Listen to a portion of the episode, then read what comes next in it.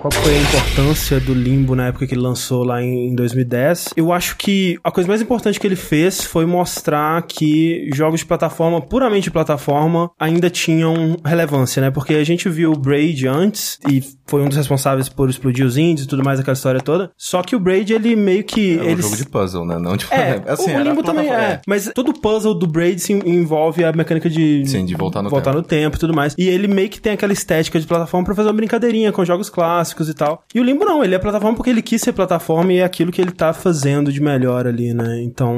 Ele me lembra muito, eu não sei se vocês sentem o mesmo, mas um jogo tipo Flashback ou Another World, sabe? Aquela pegada mais metódica, assim. Tá certo que ele é atualizado, Aham. só que o tipo de puzzle, ensinar por falhas e essas... E ele tem uma pegada mais tátil, tipo esses jogos tinham Exato, também. então me lembra bastante jogo dessa época, mas só que de uma maneira mais polida, nem mais né, facilitada para as pessoas hoje em dia. Sim, ele justamente ele não se preocupa com a história, É. que é o mais legal. E esse lance de você aprender com as suas falhas no- nos puzzles é o que puxa da Playdead também de querer chocar você com as suas falhas. É verdade. Sim. É. Sim, com certeza. E eu acho que, na minha opinião, assim, o, o principal da Playdead, o que mais me atrai aos jogos dela, é que eles são simples, Uhum. ao mesmo tempo em que a complexidade dos puzzles e das atividades que você precisa fazer no jogo, ela vai crescendo conforme o tempo, mas é um jogo de dois botões. É, ele é minimalista, né? Em todos os aspectos é- são jogos minimalistas. E o foda, né, é ver que seis anos depois, o Inside não só mostrou que continuavam relevantes jogos de plataforma desse tipo, como meio que fez o Limbo parecer quase um protótipo. né? Sim. Sim. Você vê, eu pelo menos vejo o Limbo agora e falo: Ah, filhinho, você Que- é que bonitinho, fofinho, é, é, que mas olha, fofinho." olha aqui o que, que chegou. Inside é fantástico. Eu acho que ele alcançou exatamente o que o Limbo gostaria de ter Exato. alcançado. Com certeza. Eu sou o André Campos. Eu sou o Eduardo Sushi. Eu sou o Caio Corraine. E eu sou a Bruna Penilhas. E esse é o 79 Dash Podcast no Jogabilidade.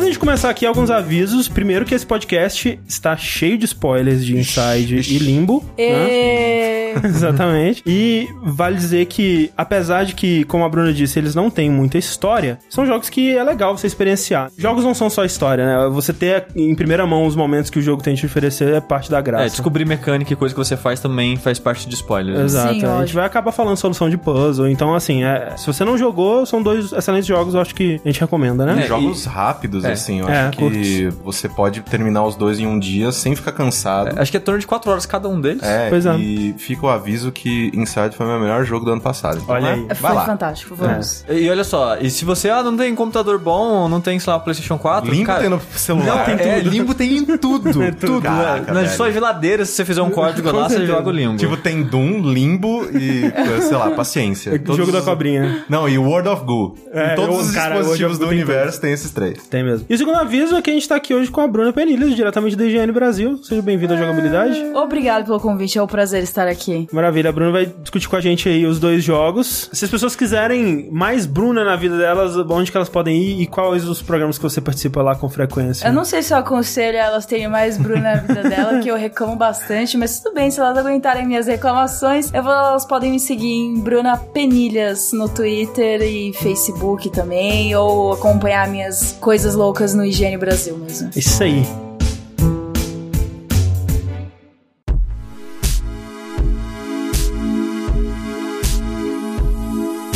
A gente começa, então, pré-limbo, na verdade, né? Porque a gente tem que falar um pouquinho da história do estúdio e tal, e como que ele surgiu, né? Porque tem o, o estúdio que criou o Hitman, né? A série Hitman que teve, né? O último jogo dela, inclusive muito bem recebido também, ano passado. Uma das melhores coisas do ano passado. É, Esse estúdio que é a I.O. I.O. Interactive, eles já fizeram alguma coisa que não seja Hitman? Eu só Sim, conheço Hitman. Freedom. Fighters, Kane Lynch. Jesus, Kenan Kane Lee. Lynch. Quem Todo diria? mundo passa pela adolescência, né? Cara, pior que eu gosto que. Nossa senhora, velho. Eu, assim, não jogaria de novo, mas... Esse estúdio, então, IO Interactive, da Dinamarca, né, Copenhague, eles tinham lá um artista chamado Arne Jensen, que, inclusive, trabalhou no Ritmo, trabalhou no Freedom Fighters e tudo mais. E lá por volta de 2003, 2004, ele teve uma ideia de um jogo, que ele fez um, um rascunho, fez um, um protótipo, um vídeo protótipo. Saiu mostrando, gente, ah, um joguinho que eu queria fazer aqui. Alguém, né, bora bora fazer esse joguinho? E ele conheceu um sujeito chamado Dino Christian Patti. Essas pessoas não podem ter nome, tipo, de boa. Não. sabe? Ninguém pode chamar John.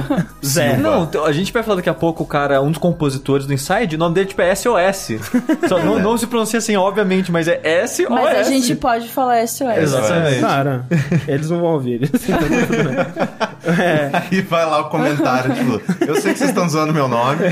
filhos da puta. E os dois juntos, eles, eles viram, pô, essa ideia tem mérito, ela tem, parece interessante, é algo diferente do que está sendo feito atualmente, mas a gente precisa de um estúdio. E aí eles fundaram a Playdead. E pelos próximos três anos aí eles passaram desenvolvendo o que viria a ser o, o Limbo. E é interessante que o Limbo, ele. Isso é uma realidade para diversos estúdios independentes. O Limbo, ele teve, em média de pessoas trabalhando nele, nove pessoas, chegando no pico de 16. É. 16 pessoas. É, né? fun- funcionários do estúdio eram nove, né? Sim. E depois, pra tipo, finalizar o crunch final, eles contrataram terceirizados ali, uns freelancers, e inteirou 16 pessoas. Exatamente. Uma coisa que eu acho muito interessante na história do desenvolvimento deles, inclusive, muito do que a gente vai falar aqui, muitas das coisas das informações que a gente vai dar, nós pesquisamos e tal, a gente viu a apresentação deles na do GDC. Sim, Sim, algumas. Que é um ótimo vídeo. É uma pena, né, que muito do conteúdo da GDC não tá disponível pra É, todo mundo. eles, Eles liberam que- com o tempo. É, eles vão liberando com o tempo e, tipo, libera um, guarda outro e vai trocando, alternando. É, se eu não me engano, tem da Playdead de 2016 e das primeiras palestras deles lá, que são muitas, Sim. mas ainda não tem nenhuma deles falando esse ano. Pois é, É. tipo, que é o GDC Vault, né? Que é onde eles guardam tudo. Que, tipo, você tem uma- um jeito de fazer uma conta premium lá, né? Pra você acessar todo o conteúdo, mas se você é só uma pessoa que não tá associada a uma universidade ou uma empresa, é impossível, cara. Porque, tipo, a mensalidade deles é muito cara. É, tipo, um É, absurdo. esse é um tipo de conteúdo que ia ser tão bom pro próprio estúdio ter disponível pra galera, porque é um tipo de, de palestra, de conversa que você não vai ter em outro lugar. Não. Sim, Você e, não tem acesso. e talvez seja, né, o momento, talvez, da GDC repensar o modelo dela, talvez Baixar a mensalidade, É, da- tornar um- talvez. uma coisa mais acessível, porque o que a gente tá vendo é justamente isso, né? Com a Unity, a Unreal se tornando Sim. mais fácil pra quem tá começando a acessar. Esse também é um conteúdo, cara, que, tipo, é uma aula, sabe? O que Não, os caras dão e ali. é uma, assim, geralmente, né, são talks ali de uma hora, uma hora e meia. E assim, é um conteúdo que, pra gente que só cobre essa indústria, né, que a gente só fala sobre jogos, a gente não efetivamente faz, pra gente já é esclarecedor de um jeito assim que, Sim. tipo, você se sente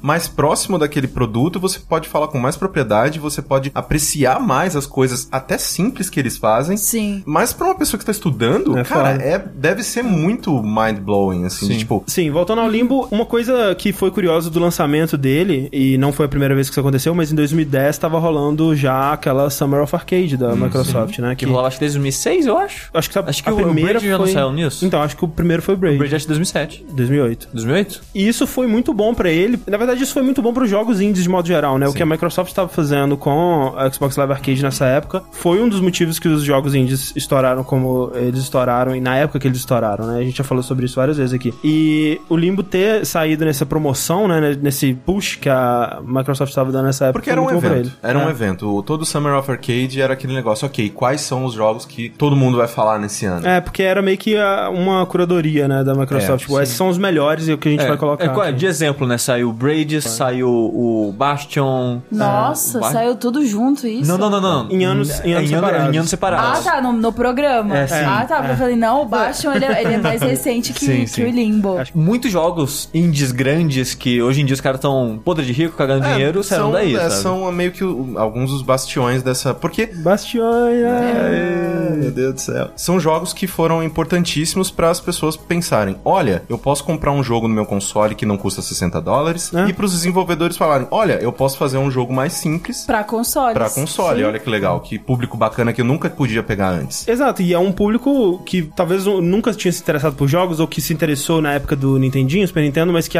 não, agora os jogos estão muito complicados, não quero mexer com isso, e viu no- nesses jogos indies uma coisa mais simples, simples, né? Uma coisa mais adulta até em alguns aspectos, né? E foi muito positivo pra todo mundo. Foi, mas o Limbo recebeu muitas críticas no sentido de, pô, mas isso, esse jogo não tem história? Por que, que ele é. É. tão aberto?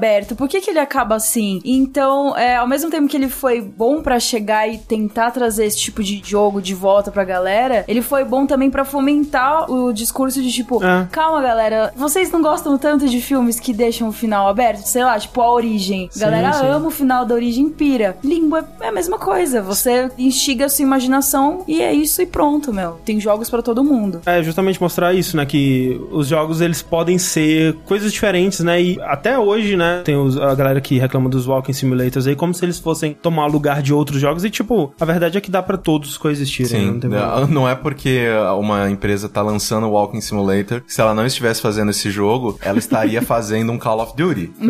tipo, era isso ou não fazer jogo, É. sabe? Então, né, vamos ficar felizes que o mercado tá tão aberto. Então, é, o Limbo foi importante nisso também, de trazer essa discussão, retomar essa discussão que Braid e outros jogos já tinham começado sobre jogos diferentes, né, mais artísticos, entre aspas. O que eu acho legal, assim, né, voltando pra parte do minimalismo dele, é que ele é vendido de forma minimalista também, né, que a capa dele não te diz muita coisa, o nome dele não te diz muita coisa, o nome é simplesmente é Limbo, um jogo de Arne Jensen, e a descrição dele, tanto na Xbox Live Arcade quanto no Steam hoje em dia, ou qualquer lugar que você for comprar ele, é incerto do destino ou paradeiro de seu irmão, um garoto entra no limbo. E no jogo inteiro é o único texto que descreve qualquer coisa sobre ele, né? Porque o termo limbo já é muito aberto, então É. eles foram muito espertos em usar Sim, isso. sim, é bem vago. E também ele já chama atenção de cara pelo estilo visual, né? Sim. Que- Sim, que na época era algo bem único, assim, que é aqueles tons de cinzas e preto dele, né? É. E uma coisa que é interessante é que eu lembro, né, que depois de Limbo, muitos outros jogos não se apoderaram da, da estética dele, mas utilizaram ela em pontos específicos, Uhum, né? Tem Donkey Kong. Donkey Kong,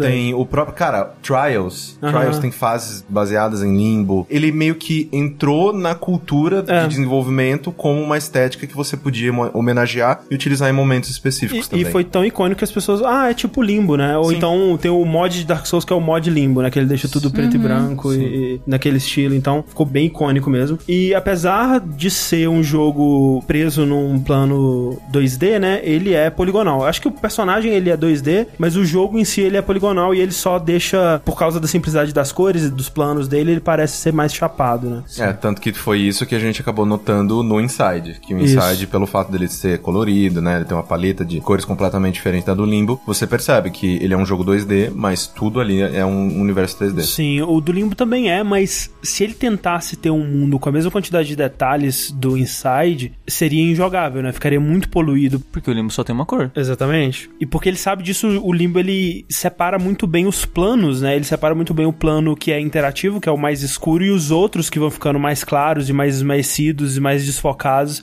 você sabe que só fazem parte do cenário mesmo. E é assim que ele separa as coisas. Enquanto que o Inside ele já pode guiar o jogador através das cores, da iluminação. Ele dá dica até através de movimentos sutis do personagem que é muito mais detalhado. Já o, o visual do limbo, ele não te dá essas dicas. Você tem que ir ah, observando a silhueta. Sim. Ele funciona porque ele é muito simples visualmente, né? Se ele fosse, se ele tentasse ser mais complexo do que ele é ali, seria um jogo difícil de você avançar, Sim. difícil de você saber o que É, tanto fazer. que uma coisa que a Bruna falou lá no começo, né, esse negócio dele punir o jogador, pelo fato dele ter esse core de tentativa e erro, ele também se permite a não ser tão claro em muita coisa, né? Por exemplo, o primeiro encontro com a aranha, você morre e você não. Demora até você perceber, ah, ok, tem uma, uma armadilha aqui. Ele mesmo brinca com isso pelo fato das coisas não serem tão claras, serem tão óbvias. Mas, mas aí foi interessante ver a palestra que um dos designers deu sobre level design do jogo e a filosofia por trás desse esquema de morte e tal. Que a gente falando assim, não, é, o jogo é super minimalista, tudo bem simples, né? E não sei o que lá. Só que é interessante ver o ponto de vista dele de como foi difícil fazer algo minimalista fazer sentido pro jogador. É, porque quanto mais simples, na verdade, mais difícil é você passar aquilo, né? Aquela a gente sempre fala que as coisas que são mais óbvias, você olha e fala, ah, é óbvio que isso tem que ser assim. Na verdade, rolou um trabalho muito grande. Exato, né? Que um momento que ele cita é que o jogo, desde a concepção da ideia dele, o cara queria, o Jensen queria que o jogo inteiro fosse sem texto, sem tutorial, sem nada. Tipo, tutorial direto na tela. Sim, sim. Você tinha que aprender tudo contextualmente. Aí a primeira tela do jogo, o personagem chegava de barquinho e ele tinha que subir uma parte alta. Aí o jogo já ia te ensinar a, tipo, mexer com o objeto, que você- a ideia era você pegava o barquinho, Sim. Puxar. puxava, você pulava em cima dele e passava pro lugar. Só que ninguém entendia isso no começo. Tipo, colocava playtest pra jogar e os caras tipo, ah, como eu cheguei por esse barco, Eu já usei o barco. eu já usei o barco, Sim. não vai servir de mais nada. E como é um jogo de plataforma, eu devo fazer alguma coisa pra conseguir explosão, mas eu não sei o que eu faço. Eu tô pulando fraco, eu É. tô segurando o botão pouco, eles Aí- ficavam tentando pular, né? Exato, vezes. pode parecer bobo, mas tipo, a ideia de ter chegado com o barco já tirou da cabeça das pessoas a ideia de puxar o barco. É. Sim. Sabe? Então, É um item que já foi descartado. Exato, então ele vai descrevendo como foi a lógica, de como criar a simplicidade das coisas, de, ah, vou colocar a alça aqui pra dizer que você pode pegar. Vou fazer seu personagem esticar o braço quando É. você chegar perto de algo. Então, por mais que a gente fala, ele é muito minimalista, ele realmente só usa dois botões, mas teve um trabalho muito pesado em cima do design, do Sim, polimento do jogo, pra fazer isso funcionar e ser intuitivo. Porque é fácil você colocar um prompt na tela. É muito É fácil. muito mais fácil, é muito mais Você fácil colocar um tutorial. Olha, puxa o barco, quem sabe É, se o barco pode aperte ser. o B para puxar coisas. É. Puxa o mundo. Tipo, é muito Vai fácil. perder a graça completamente. Imagina se você começasse limbo ou inside, qualquer outra coisa E com chegasse um,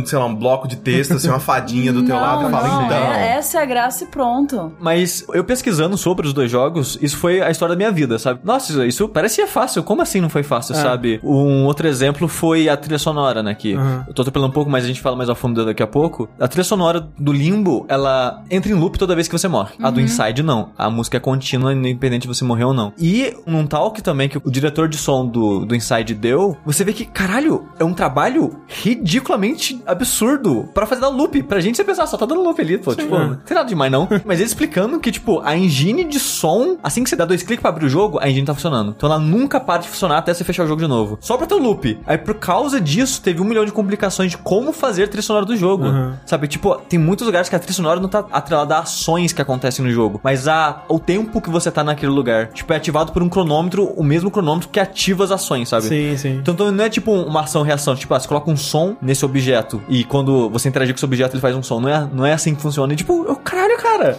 é. muito trabalho só pra colocar o som no jogo, cara. Fazer jogo é difícil pra É muito caralho. difícil, cara. Mas isso que é foda, que, tipo, funciona tão bem porque você não percebe, você não pensa nisso, né? Exato. Não, se você não pensa nisso, o que você pensa é nos sons que tá fazendo junto com a sua ação, Sim. junto Sim. com os objetos. Tanto que eu não sabia disso Exato. que você falou agora. E eu, eu acho que se o, se o cara fez um bom trabalho, é justamente isso. Você não Exato. vai saber, Mas né? só que, tipo, o, o mágico é que talvez tem gente que não dê mérito a esse tipo de jogo porque ele parece simples, Ah. mas a simplicidade dele engana na complexidade de se fazer aquele jogo, Sim. sabe? Porque É. tem um trabalho muito grande de você fazer um design que seja simples, mas ao mesmo tempo intuitivo e fácil de, né, de fazer Uhum. e, e aprender e tal. E até nesses simples detalhes de o, o jogo ter reload rápido e o som ser contínuo, pra gente é algo simples, tipo, como assim todo jogo não faz isso? Uhum. Aí quando você vê o cara falando sobre o processo, você vê, ah tá, entendi porque as pessoas não fazem isso. Porque é mais fácil quando você morre da load. é- exato. É mais fácil Que dar tipo, o reset, é, tá- É, eu, tô, resetar, eu, né? o- eu tô indo mais além do que precisava, talvez, mas na sessão de perguntas dessa palestra, perguntam pra ele: Ah, hoje em dia, obviamente, as pessoas que assistem essas palestras, né, deixando claro, são pessoas que trabalham na área ou são estudantes da área. Sim. Então sempre vão dar perguntas muito pontuais, assim, que a gente provavelmente não conseguiria fazer.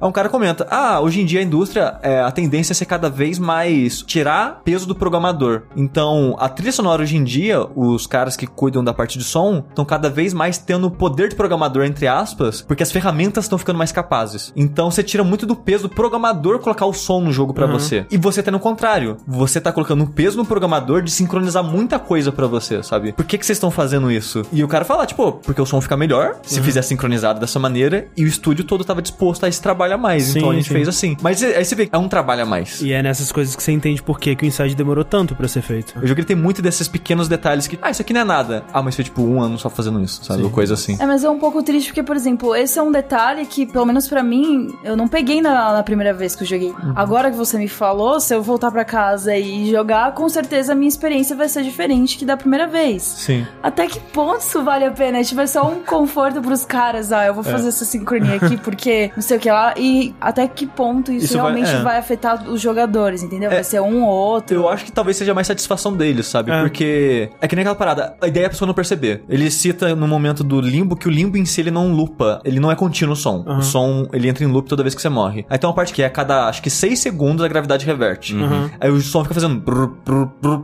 Sim. E tipo, ele fazendo um som que ia aumentando o ritmo, aí virava. É tipo a dica pro jogador que, Sim, que a sim. gravidade ia virar. Só que esse som, ele começava do zero toda vez que você morria. Então ele ficava na sua cabeça, aquele som, você ficava tipo, cara, de novo morri. E esse som que era algo que era só pra indicar a gravidade, é algo que começa a te incomodar. Se o som continuasse na tela preta enquanto dava resposta ao personagem, isso não te incomoda. Aí ele dá um exemplo no, no Inside, que é aquela parte da explosão, Sim. do vento que te mata, aquilo é contínuo. E um terço da palestra ele falando dessa explosão, de como foi complicado sincronizar o som daquilo com a Aham. explosão em si, sabe? A gente joga, a gente não vê essa complexidade, sabe? Mas esse jogo ele tem um trabalho de polimento e atenção a detalhes que é escroto, sabe? Não, não. Os caras são sinistros e, como você disse, né? Não são todos os jogos que podem se dar o luxo de ter essa atenção, até porque o Limbo e o Inside eles podem fazer isso porque eles são mais simples em outros aspectos, né? Então é uma troca que o jogo acaba podendo fazer. Mas assim, vocês jogaram o Limbo na época que ele saiu? Vocês curtiram ele? Como é que foi esse- Eu essa experiência? Eu joguei quando saiu na Plus. É, eu- eu- É, hehehe. Eu acho que também, porque eu não tinha Xbox 360, Aham. eu só fui jogar no PlayStation 3 e eu acho que ele saiu na Plus até rápido, até no lançamento dele. Eu só fui jogar quando saiu na Plus, e quando saiu no PC, que foi depois ainda do PlayStation 3, eu comprei só por desencargo de consciência. tipo, eu quero dar dinheiro pra É vocês. tipo isso. Sim, sim. Eu joguei pela Plus também. Pela Plus. Sinto muito, Play Dead. Não, mas Eles ganhou receberam por é. isso, É. receberam Já estavam bem pra caralho nessa Sim. época. É, eu acho que eu joguei quando ele saiu no PC também, que eu também não tinha um Xbox. Então, na época mesmo que ele tava estourando e tudo mais, eu só tinha inveja, né, de quem podia jogar. Eu não sei se vocês passaram por isso, mas na época, eu fazia faculdade e tal, eu, eu tive um contato com muita gente que não jogava videogame, e nem nada. E as pessoas sabiam que eu jogava videogame, então às vezes elas perguntavam, putz, eu jogava quando eu era mais novo, há muitos anos atrás, eu quero voltar, o que, que você indica, coisa assim. Cara, eu indiquei limpo pra muita gente. É, o Limbo é um bom, Muita cara. gente. Eu acho que é interessante que ele é familiar, né, no jeito que ele controla, ele é simples de controlar e tal, mas ao mesmo tempo ele mostra um potencial além, né, da mídia, então é, é É, interessante. eu peguei a fase que agora eu indiquei Inside pra muita gente. Sim, sim, total, é. E isso é uma coisa que eles até é, falam, né, nessa palestra, que o design do jogo, ele fala, ah, uma das coisas que a gente queria era que ele- o Limbo, ele fosse um jogo simples, ele fosse um jogo tranquilo. Tanto que ele coloca até a imagem do controle de GTA 4 na Sim, tela sim. da apresentação, falando, todos os botões fazem uma coisa. E às vezes fazem mais mais. Alguns fazem mais do que uma coisa. Pra gente é como se fosse, ah, não, a Não, é coisa mais normal, simples do mundo. é. Ah, Tem ok. que fazer, Analógico, isso aqui é esse analógico. O Anderson, já analógico, olha, pra gente é tipo a coisa mais simples do mundo. E então, eu acho que o, o Limbo e, no caso também, o Inside, eles são importantíssimos nisso também. De tipo, são jogos extremamente acessíveis. A, a gente vai fazer um jogo que é simples, mas ao mesmo tempo a gente, né, vai crescendo de escopo É. depois. Eu acho que a gente pode até usar o termo que ele é um jogo um pouco casual, no sentido que ele tá disponível para mobile, está disponível em geladeiras e micro-ondas e não sei o que lá. Você pode tentar jogar ele em bom se você quiser. E até mesmo por não ter muita profundidade de história, mas por ser um puzzle que se adapta muito bem a, a jogos de estratégia que a gente vê em celular. Óbvio que, são, que é muito melhor, né? Vamos lá. Talvez não tenha nem sido a intenção da, da Play Dead no começo. Querer que Limbo fosse tão casual, entre aspas, assim. tanto público assim. É, pelo É. que me, assim, pelo que me parece, era uma intenção sim, né? Sim. Pelo que o designer de jogabilidade pelo menos fala nessa palestra que a gente tá citando, parece que foi a intenção, né? Essa coisa de limitar o número de botões e de é, ser o mais simples e direto É possível com os focado na puzzles. acessibilidade, né? É.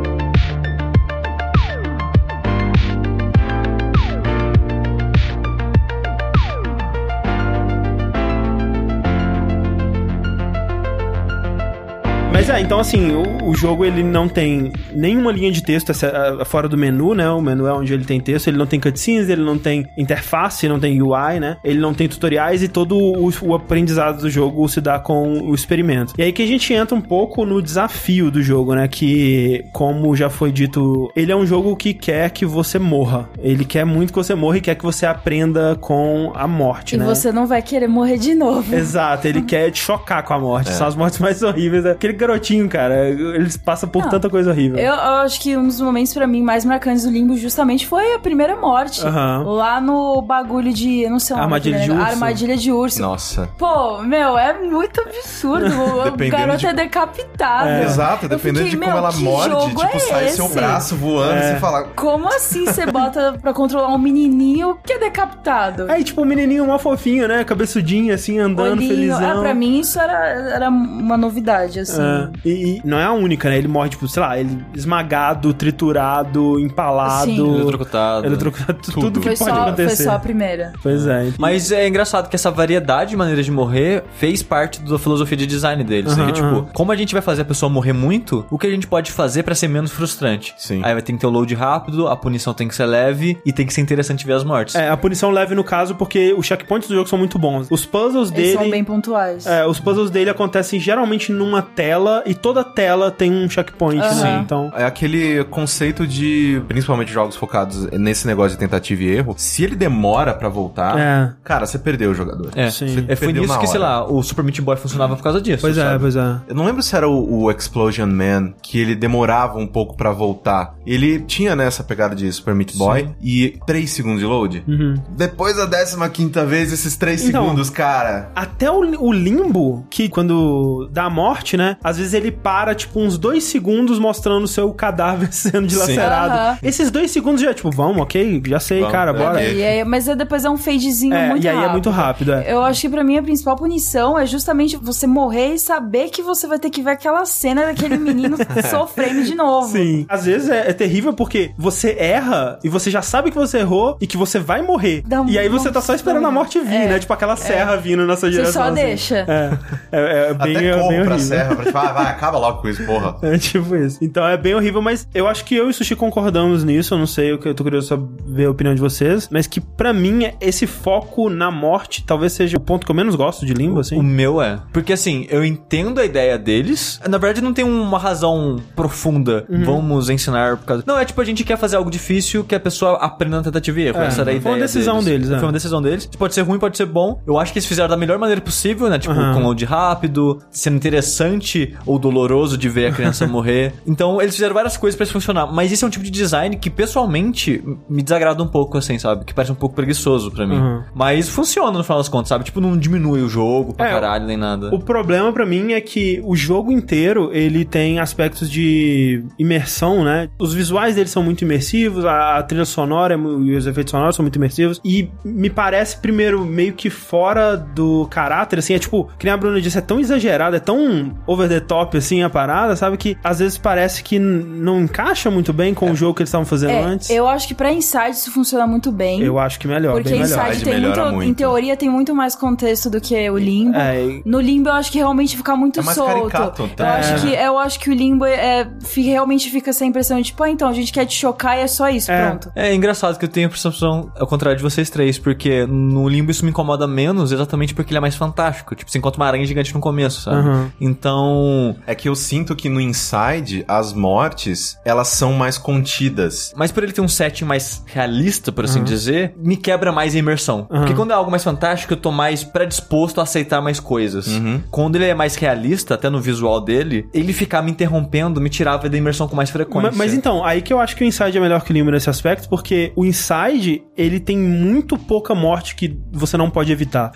O Inside, ele é muito melhor em telegrafar situações que vão ser perigosas e, e o, o que que tá vindo em seguida. Enquanto que o Limbo, literalmente, tipo, ele tem uma parte, tem duas prensas hidráulicas, assim, que vão te esmagar. A primeira, se você pisar no centro, você morre. A segunda, se você não pisar no centro, você morre. Tipo, ele quer que você se foda ali, sabe? Exato. Ele, ele não quer que você descubra um puzzle, não. Ele quer que você morra e com a tentativa e erro você É, não, aprenda. e aí é só uma tentativa, uma morte, já basta pra você descobrir o puzzle nesse É. caso. Mas no Inside, essas mortes, por serem mais realistas, me chocaram mais do que o Limbo. Então, Sim. pra mim, isso foi mais e legal. e tinha já, é, já eu, eu tinha um peso também, vamos exagerar um pouco, mas tinha um pouquinho de peso emocional também pra mim no sentido, porque no caso do Limbo, pelo fato dele ser tão, que nem o Sushi tava falando, fantástico, e também pelo fato do design do personagem ser mais é, Abstrato. abstrato, Aham, aham. eu via a morte e ficava, meu, cara, uh, é, mas Era mais, uma era mais uma reação tipo Dead Space pra mim. É, é, É. exatamente. Enquanto no Inside eu ficava, ai não, velho, Exato. coitado do moleque. Mas, É. mas, mas o, o Inside, ele ainda brinca com essa ideia do- dos botões que o André comentou. Que, tipo, no comecinho do jogo, tem pessoas procurando por você, aparentemente. E se elas te veem, você morre, né, dá loading. E tem um pedaço que elas te veem e, e o objetivo é você correr delas.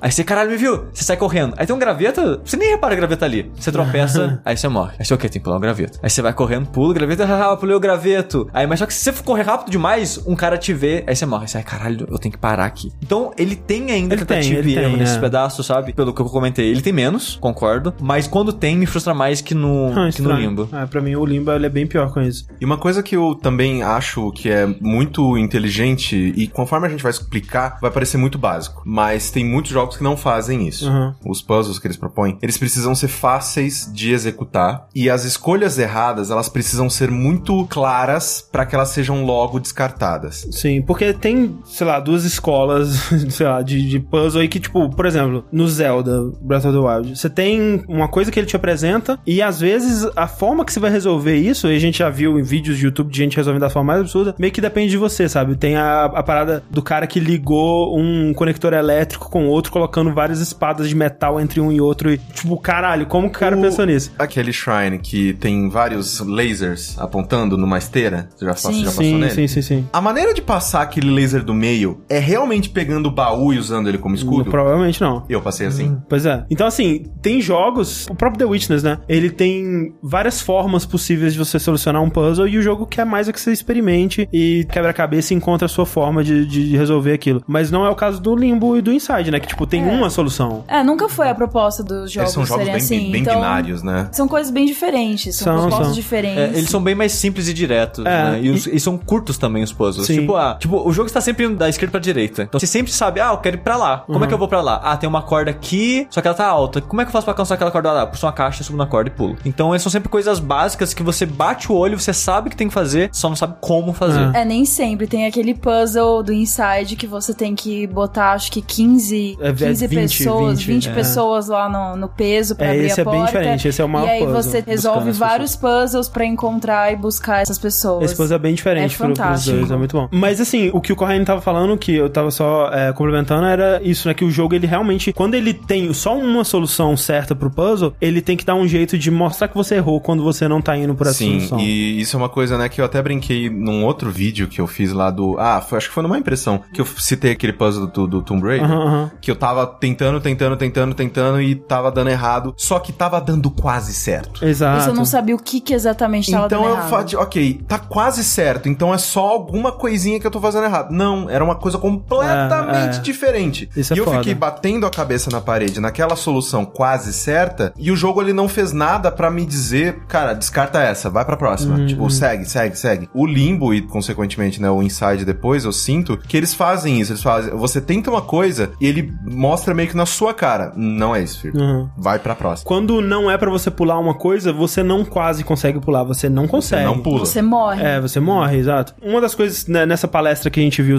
falando sobre os puzzles do jogo, ele cita um puzzle do Prince of Persia de 2008. Você Da tinha, água, né? É, você tinha 11 piscinas interligadas entre elas e você queria que ele levar água de uma piscina específica para uma outra específica. Só que elas têm alturas diferentes. Exato, né? e tem caminhos, é, dutos ligando elas de maneiras diferentes. Aí você muda, você gira elas através de alavancas que ficam entre essas É, piscinas. só que aí é aquela coisa, você sempre vai girar quatro de cada vez. E, tipo, esse tipo de puzzle é muito comum em jogos, assim. Sim, sim. Eu odeio, cara. Eu odeio porque eu sempre vou resolver ele Tentativa e é, erro. força bruta, até Ah, tentando, até, é, até sair alguma coisa porque me dá muita raiva. No Limbo no Inside, eles tentam evitar isso, né? Só que eles ainda têm alguns que eu sinto que eles fazem isso. Por exemplo, acho que o pior puzzle do Limbo pra mim tem dois botões que soltam duas caixas e você tem que empilhar as duas caixas pra subir nas duas antes delas serem trituradas por uma serra. E esse puzzle é muito chato, cara, porque o desafio dele não é você descobrir o que você tem que fazer, é você acertar o timing de É soltar você as ser caixas. rápido, sim. Pra você acertar o timing das caixas, você tem que refazer ele várias e várias vezes. E isso é, eu acho chato, sabe? Quando eu já sei a solução, mas o que tá me prendendo é a execução. Uhum. É complicado porque nesse ponto eles vão contra a questão de tipo, isso é fácil, isso vai estar na sua cara e você vai conseguir é, realizar essa ação de uma maneira lógica e rápida. Quando é, que nem você explicou desse puzzle, é mais uma questão de tipo, a minha habilidade tá entrando na frente da minha lógica. Hum, É, mas isso tem inside também com aquelas caixinhas, das caixinhas que você Da aperta corda, o botão né? e dá corda É. e ela vai pra cima. E isso envolve tanto execução quanto lógica. Então, talvez Inside tenha acertado nisso por juntar os dois. Eu acho que não tem Talvez. problema você ter a execução como parte do progresso, entendeu? Sim, e o que eu acho que o Inside faz melhor nisso aí é que quando você falha essas caixas, você não morre. Você pode tentar de novo ali mesmo. Quer dizer, geralmente você não morre, tem algumas situações que você morre. Mas, de novo, eu acho que o Inside ele, ele tira a morte da equação várias vezes, que eu acho que deixa o jogo melhor de modo geral. Ah, não, nossa, pelo amor de Deus. Se tivesse morte nas caixas, em tudo que acontece É. ali, não ia dar, não. Se ela explodisse quando você errasse. Não.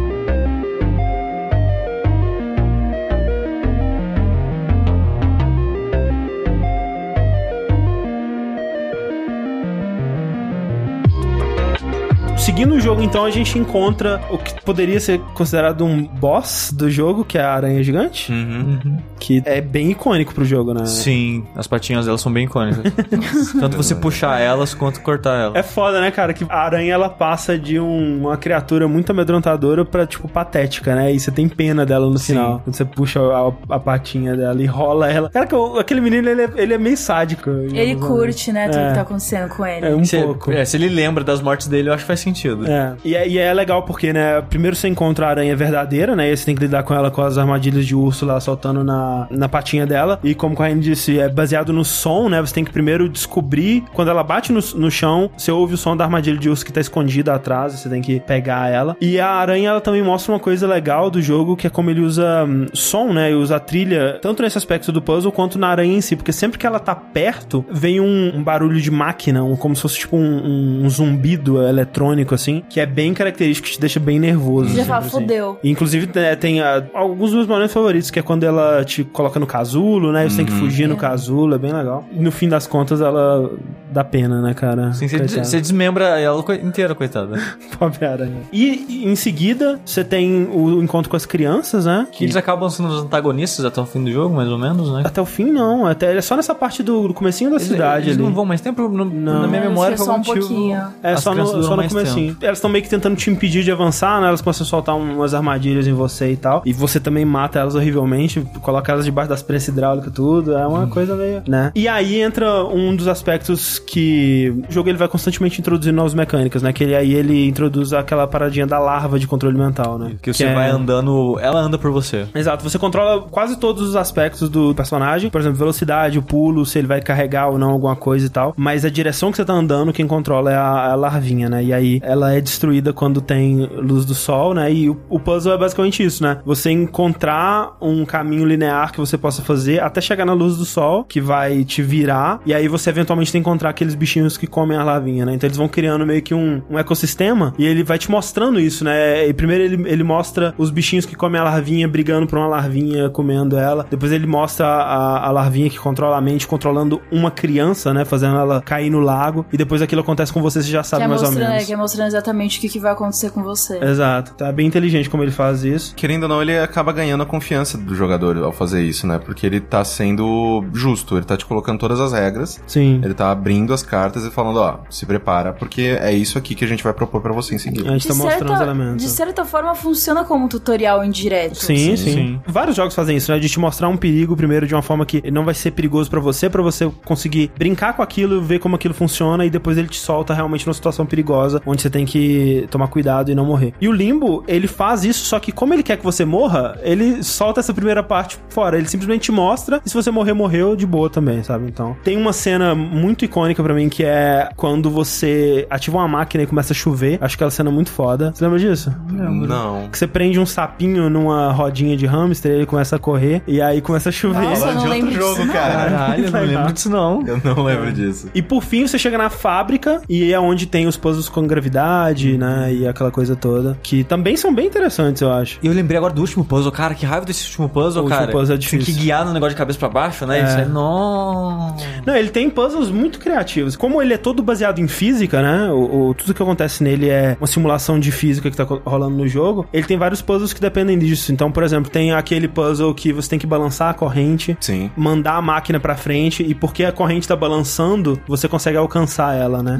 Tem aquele também da gravidade, bem no finalzinho, que você tem que desativar, ativar e desativar a gravidade pra caixa ficar No caindo meio. e subindo no meio e você pega ela no final, assim. Acho um puzzle muito inteligente, assim. A gente já comentou bastante dos puzzles do Limbo, no sentido que dá pra entender que o jogo é dividido em pedaços, Sim. até porque vai mudando de cenário. E eu acho que o jogo se perde um pouco no meio, em termos de, de puzzle, mas no final ele compensa bastante. É. São- eu sei que são puzzles bastante irritantes, mas eu acho que ele compensa. Eu também acho, eu gosto da parte da, da gravidade e tal. E concordo, acho que no meio ele perde um pouco, porque o tempo todo ele tem um tema, né? Tipo, ah, primeiro ele tá te apresentando o mundo, depois tem a aranha, depois tem as crianças. No meio ele meio que, ah, é qualquer coisa. e aí depois no, Só no final. aí, cara. É, e aí no final ele re- retorna com isso. E aí termina o jogo, eu acho. Ele termina de uma maneira muito legal, porque tá essa parada de gravidade invertida, né? E você cai pra cima. É. Porque a gravidade tá invertida, só que quando você cai, se não me engano, você sai na água depois, não é isso? Não, peraí, o final do jogo que você tá É. falando? Não, é assim, tipo, você tá num- numa parte loucona que ah, o cenário tá girando, né? Sim. Ele vai ficando muito maluco no final. Que você tá controlando a gravidade também. Você tem que ativar o, o botão de gravidade de uma forma que você caia pra cima. No topo da sua queda, você ative de novo pra você cair pra baixo. E na sua queda pra baixo, você vai ser puxado pra direita. E aí na direita, você atravessa como se fosse um painel de vidro que você cai de volta num lugar muito parecido com o que você começou o jogo, na florestinha lá. Eu tinha certeza que era o começo. Eu acho que essa é a ideia. É. Pra dar essa ideia meio de um, um ciclo, né? De, de uma coisa cíclica. Aí, aí é a parada, tipo, o que aconteceu? Porque você chega lá, É. tem uma casinha, uma paradinha e duas crianças mortas. É, não, então, como a gente sabe, né, a única coisa que o jogo fala sobre ele mesmo é que você tá procurando sua irmã no limbo. Ao longo do jogo tem um outro momento que você vê uma garotinha, né, e ela tá sempre banhada em luz, assim, né, tipo, ó, esse é o seu objetivo, meu Deus, chegou, enfim. E dessa primeira vez, quando você tá chegando perto dela, uma larvinha cai na sua cabeça e você é obrigado a voltar, né. Sim, isso eu lembro. E aí no final, você cai na florestinha e aí você levanta como se fosse o início do jogo de novo. Você vai andando pra frente e você encontra uma casinha na árvore e ela brincando na ou fazendo alguma coisa nas, nas florezinhas lá no matinho. E aí quando você vai chegando perto dela, e o garoto para, ela levanta como se fosse virar e aí o jogo acaba. O Dá- jogo acaba.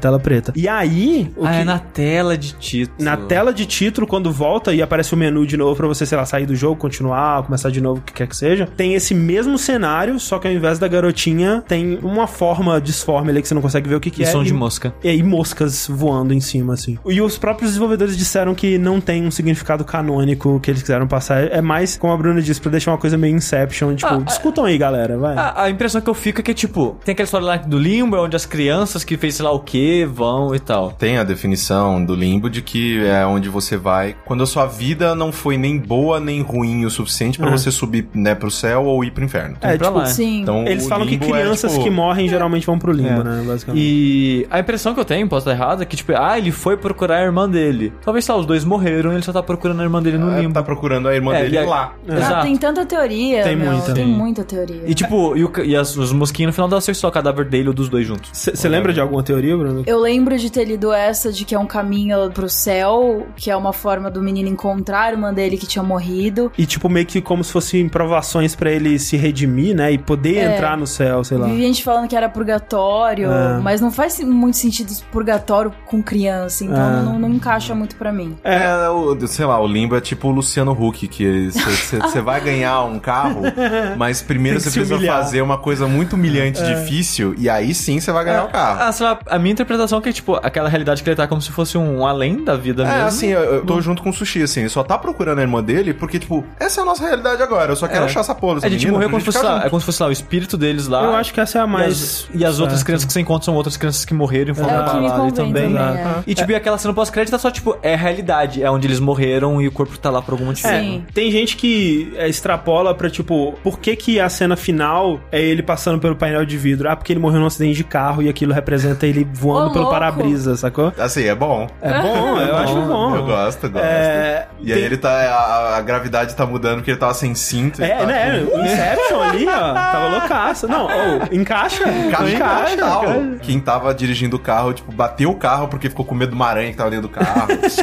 Ixi, Tudo, dá tudo encaixa. tudo. E tem outras teorias, alguns mais malucos, outros que também eu acho bem interessantes, por exemplo. Uma que também diz que encaixa nessa de ser uma coisa da vida após a morte, ou aquela coisa de do Flash antes de morrer, sabe? A sua vida passando nos seus olhos antes de morrer, mas de uma forma metafórica, né? Então, dá pra você encaixar toda a progressão do limbo na vida de uma pessoa. Então, tipo, o começo é mais fantástico e se passa numa, numa floresta ou num lugar mais bucólico. Sim. Em seguida, ele conhece crianças e é tipo a escola e tudo mais. Depois é a cidade, depois é a fábrica, sabe? Então ele vai progredindo na vida, assim, né? É, E- Bom eu li também. isso também, que marca justamente ser criança, adolescente, adulto e aí a velhice. É, Exatamente. Eu li isso também. E também tem uma que é mais controversa, digamos, mas que encaixa com aquilo que a gente tava falando do garoto ser meio psicopata, né? E Hum. talvez seja uma que o pessoal empolgou com ela porque é meio que assim no Braid, né? Que no Braid você descobre no final, spoilers, que você não é tão bonzinho assim, que na verdade a princesa ela tava fugindo de você o tempo todo. E nesse, talvez seja isso. Talvez a garota ela esteja tentando fugir de você. As crianças que você encontra estão Tão tentando proteger ela. E quando você encontra ela no final, a reação dela pode ser muito bem lida como alguém que tá só assustada. Porque ela só assusta e corta, e quando volta só tem o cadáver. Então, Eu gosto dessa também. Nossa. poderia ser alguma coisa bem... Achei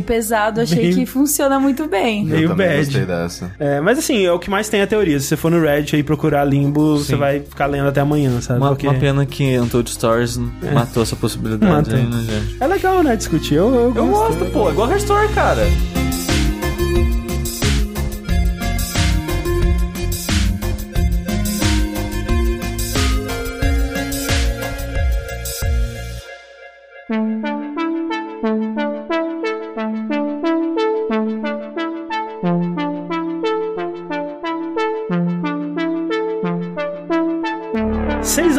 Depois, a gente vai pra Inside. Pouquinho Agora tempo, sim. né? Pouquinho Bem- tempo. Que jogão da porra. Que jogando a porra. porra. Ele demorou muito pra ser feito, ser lançado, mas de forma que, assim, a gente não tava muito esperando por ele, porque o marketing do jogo foi bem sutil, né? Eles não ficavam falando, ó, nós estamos fazendo Inside, aguardem É, o Não, terceiro eles só trailer. falaram, ah, então, a gente tá fazendo um jogo aí meio parecido com Limbo, É. vai levar uns três anos e meio pra fazer e pronto, é isso. Sim. E é, Que- o- e é meio que o contrário do que a gente tem com, sei lá, o Below. Below, é. Below não sai nunca. Nunca. Não, nunca. não, Ele não. não. vai sair A nunca. Cap já tá fazendo outro jogo já. Nossa senhora, cara. Já Não, tá mas no sério, 18º jogo. Sim, no, sim. Below ainda não saiu. Já, já tá aparecendo a quinta E3 dele. É isso que é o foda de você anunciar um jogo tão cedo, né? Porque é, o desenvolvimento é assim, né? As coisas vão mudando. Às vezes você descobre no meio do desenvolvimento que você não quer mais fazer aquele jogo e você vai fazer outra Chato coisa, pra né? caralho, não quer mais fazer. E o, eu acho que no caso do Inside, ele foi anunciado na E3 de 2015. Foi tipo isso, foi, foi uns Acho que foi dois 2000 anos. Acho que foi 2014. Era pra sair em 15, só que foi adiado pra 2016. Aí, se não me engano, teve dois trailers, um em cada E3. 16, é, o né? primeiro trailer é aquele do menino andando pelo escritório, parando em frente ao vidro Sim. e a- acabando. Que são trailers também que, tipo, não te falam nada sobre Nada, o jogo. né, ninguém tinha ideia do que se tratava É. o jogo. Assim, quando eu vi esses trailers, eu nem saquei que seria tão parecido com o Limbo, assim, na, na jogabilidade. Eu achei que ele seria mais livre, né? Com a jogabilidade mais 3D mesmo, mas no fim das contas, o jogo, ele é muito parecido com o Limbo, né? Ele é realmente uma sequência espiritual. É uma evolução do É, conceito. porque você ainda tá preso num plano 2D, você ainda controla um garoto que vai pra direita, E puzzles de física. puzzles de física com e tal. mortes horríveis. é. Uma coisa que eu fiquei muito surpreso com ele foi com a estética dele. Porque o Limbo era tudo preto e branco, né? E esse jogo ele tem cores, só que são cores mais apagadas. Pastéis. né? Mais É, pastéis. Cores todas meio mortas, assim. É. Mas elas são muito bem utilizadas. São. E elas Sim. são utilizadas de uma maneira que me lembra até Limbo. Apesar de Limbo não ter cor, eu penso, se Limbo tivesse cor, Ele seria assim. ele seria Inside. Porque a maneira que ele usa as cores e as fontes de iluminação dele é da mesma maneira que o Limbo usava. É que ele Só- usa pro gameplay também, pra, Sim, pra, pros quebras-cabeças. Isso. E, tipo, a- as paisagens dele, tipo, o começo que você tá na parte mais rural, é muito bonito. É muito É bonito. muito Tem um, bonito. eu O não sei é se é lindo, um velho, pôr ou nascer do sol Sim, ali, Exato. que é impressionante, cara. Não Acho que é nascer se do sol que você começa de noite, né?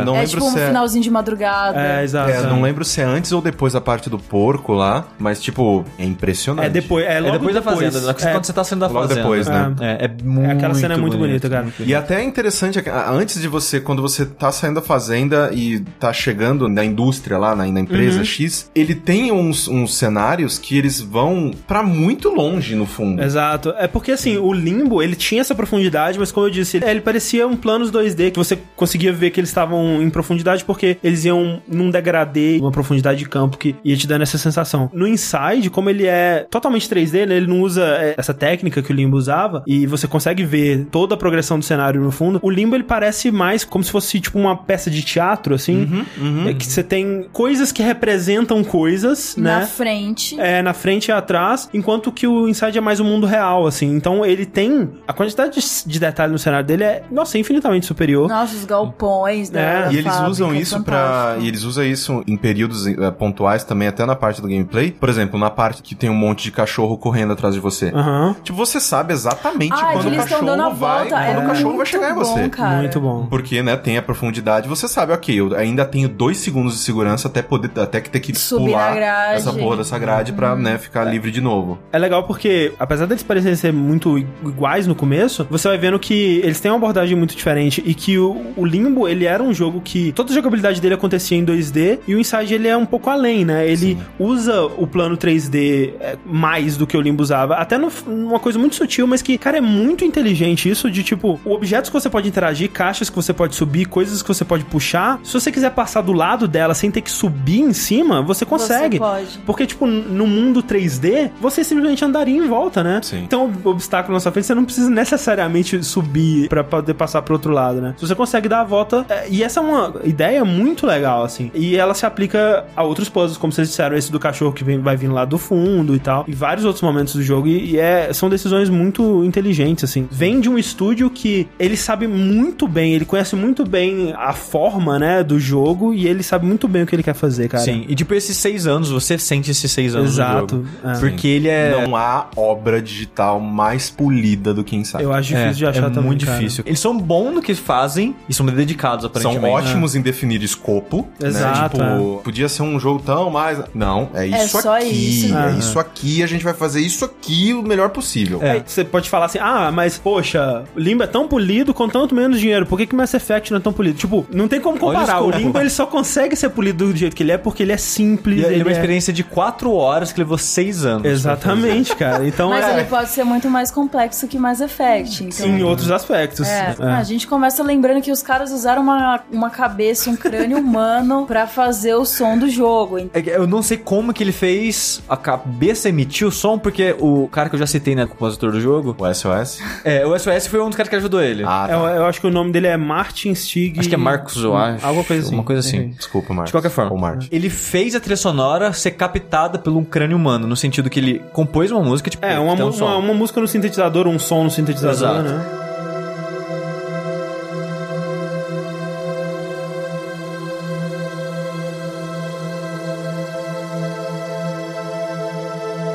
Aí ele emitiu esse som, eu não sei como que ele fez isso necessariamente, não sei se ele só emitiu perto de um crânio e o crânio vibrou em resposta, porque né, som é isso aí, gente, vibração no ar. E ele captou a vibração do crânio e aquilo é a trilha sonora que você ouve.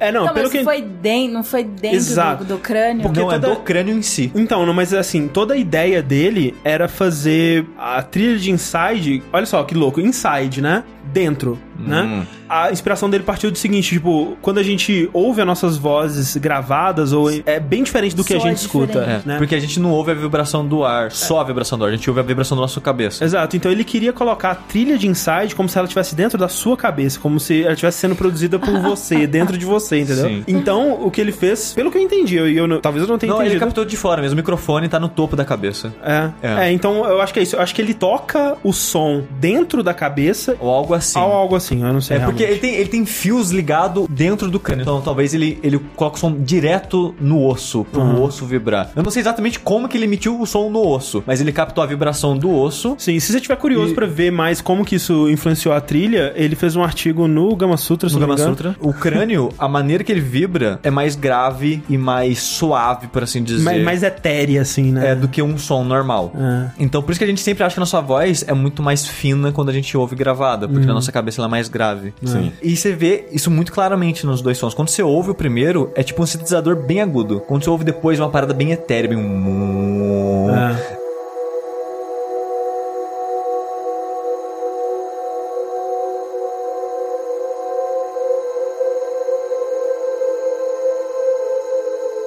Ele falou que ele passou, né, tipo, teve efeito de pós-produção, porque ele falou que fica muito sujo o som, então ele teve que dar uma limpada no som pra ele ficar au- audível, mas é, aquele efeito é basicamente da, da cabeça, assim. É isso que acontece quando você tem seis anos pra fazer uma coisa. Exatamente. Você passa os seis anos lá brincando com o crânio Exato, humano. vamos fazer o próximo, vamos fazer E é, o e é muito louco ele falando, privada. ele descrevendo que ah, o, o SOS lá que compôs a trilha sonora junto comigo, a gente no final do jogo, a gente já sabia que som funcionava bem com a cabeça, então a gente tava sabendo compor a música pra cabeça.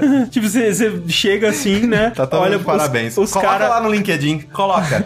Especialidades. Eu sei compor sons que ficam melhores num crânio humano. Chega o compositor com um esqueleto no dia, na- na- no, escritório. O que, que você tá fazendo, cara? O que, que você tá fazendo com sua vida? Então, assim, em todos os aspectos do jogo, ele tem esse cuidado, acho que dá pra dizer com certeza. Sim. O polimento, né, do jogo, ele vai desde da jogabilidade, né? É um jogo sem bugs, tipo, ele nunca trava, ele nunca faz uma coisa estranha. Nunca aconteceu comigo, às devo ter zerado ele umas três vezes, sei lá. E nunca aconteceu nada de estranho comigo, assim. Ele é muito polido nesse sentido. Mas também polido na questão de conteúdo, sabe? É um jogo que você vê claramente que, como no Limbo, eles passaram e fizeram iterações vez após vez após vez de cada momento, de cada cenário para ser o melhor possível. E sabe, de passar a melhor é, experiência possível de imersão também. Porque agora o garoto, ele participa mais do que tá acontecendo, né? O garoto do Limbo, ele, ele meio que era apático a tudo, né? Esse garoto do Inside, ele fica ofegante quando as coisas vão ficando tensas, ele olha pros lados, ele olha pra coisas interessantes que estão acontecendo, né? Reage mais ao mundo, assim. Sim, que é aquela parte que eu comentei do começo do jogo, quando ele nota que tem pessoas no cenário, ele agacha sozinho. Exatamente, isso é muito foda, sabe? E ele agachando sozinho já informa ao jogador que aquela é uma situação perigosa que. Que você tem que agachar. Exatamente, então É uma, é uma coisa bem contextual no sentido também de que a maneira com que ele reage te dá o tom daquela situação. Exato. Então, pelo fato dele se agachar, quer dizer que ele tá com medo, quer dizer que aquela é uma situação perigosa. Exato. E, e tem uma atenção a detalhes que é até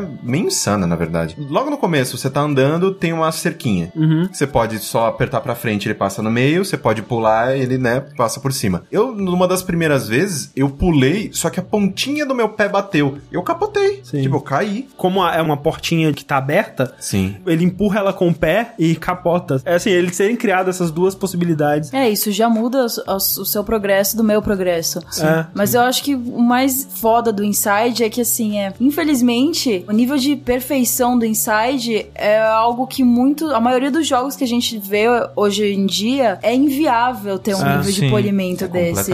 É totalmente inviável. E aí, quando a gente tem um jogo desse nas nossas mãos, a gente fica completamente babando É, amores. Exato. Porque, e- tipo, é muito complicado isso, porque o outro jogo que é tão polido quanto é o The Witness. Só que foi nove anos. Sim. Então, E eles, condição. eles podiam ter esses nove anos. Então, assim, Sim. eu queria deixar claro que eu não estou exigindo que a gente tenha e insights não assim tem de como. todas as desenvolvedoras, porque é muito claro Sim. que isso é impossível. quando for jogar um jogo gigante, sei lá, Horizon, Mass Effect mesmo, que o pessoal tá criticando bastante, não tem como você cobrar É, a isso dele, expectativa sabe? varia de acordo com o jogo que você tá jogando. E, e também varia da ambição, porque o Inside ele mostra pra gente, como tantos outros jogos mostraram, que essa busca, primeiro, pela liberdade total do jogador. E tipo, ah, todo jogo agora tem que ser um grande mundo aberto onde você pode fazer todas as coisas e tem que ser fotorrealístico É, e tudo tem que ser Tipo, perfeito. na- na- igual o Zelda é agora da liberdade. Não é todo jogo que pode fazer isso, sabe? E o Zelda, ele já é mais, por mais que ele tenha problemas de frame rate e tudo mais, ele já é mais polido do que os seus rivais aí, porque ele tem um estilo visual mais simples, mais Sim. cartunesco, onde ele, ele abre mão de muitas coisas que outros jogos têm que se preocupar. Por exemplo, a coisa que tá mais prejudicando o Mass Effect desde o lançamento dele, o Zelda nem tem que se preocupar com isso, nem existe nele. É, é o que você falou que o Zelda tem jogos rivais, assim. Eu acho que Zelda nem chega a ter isso.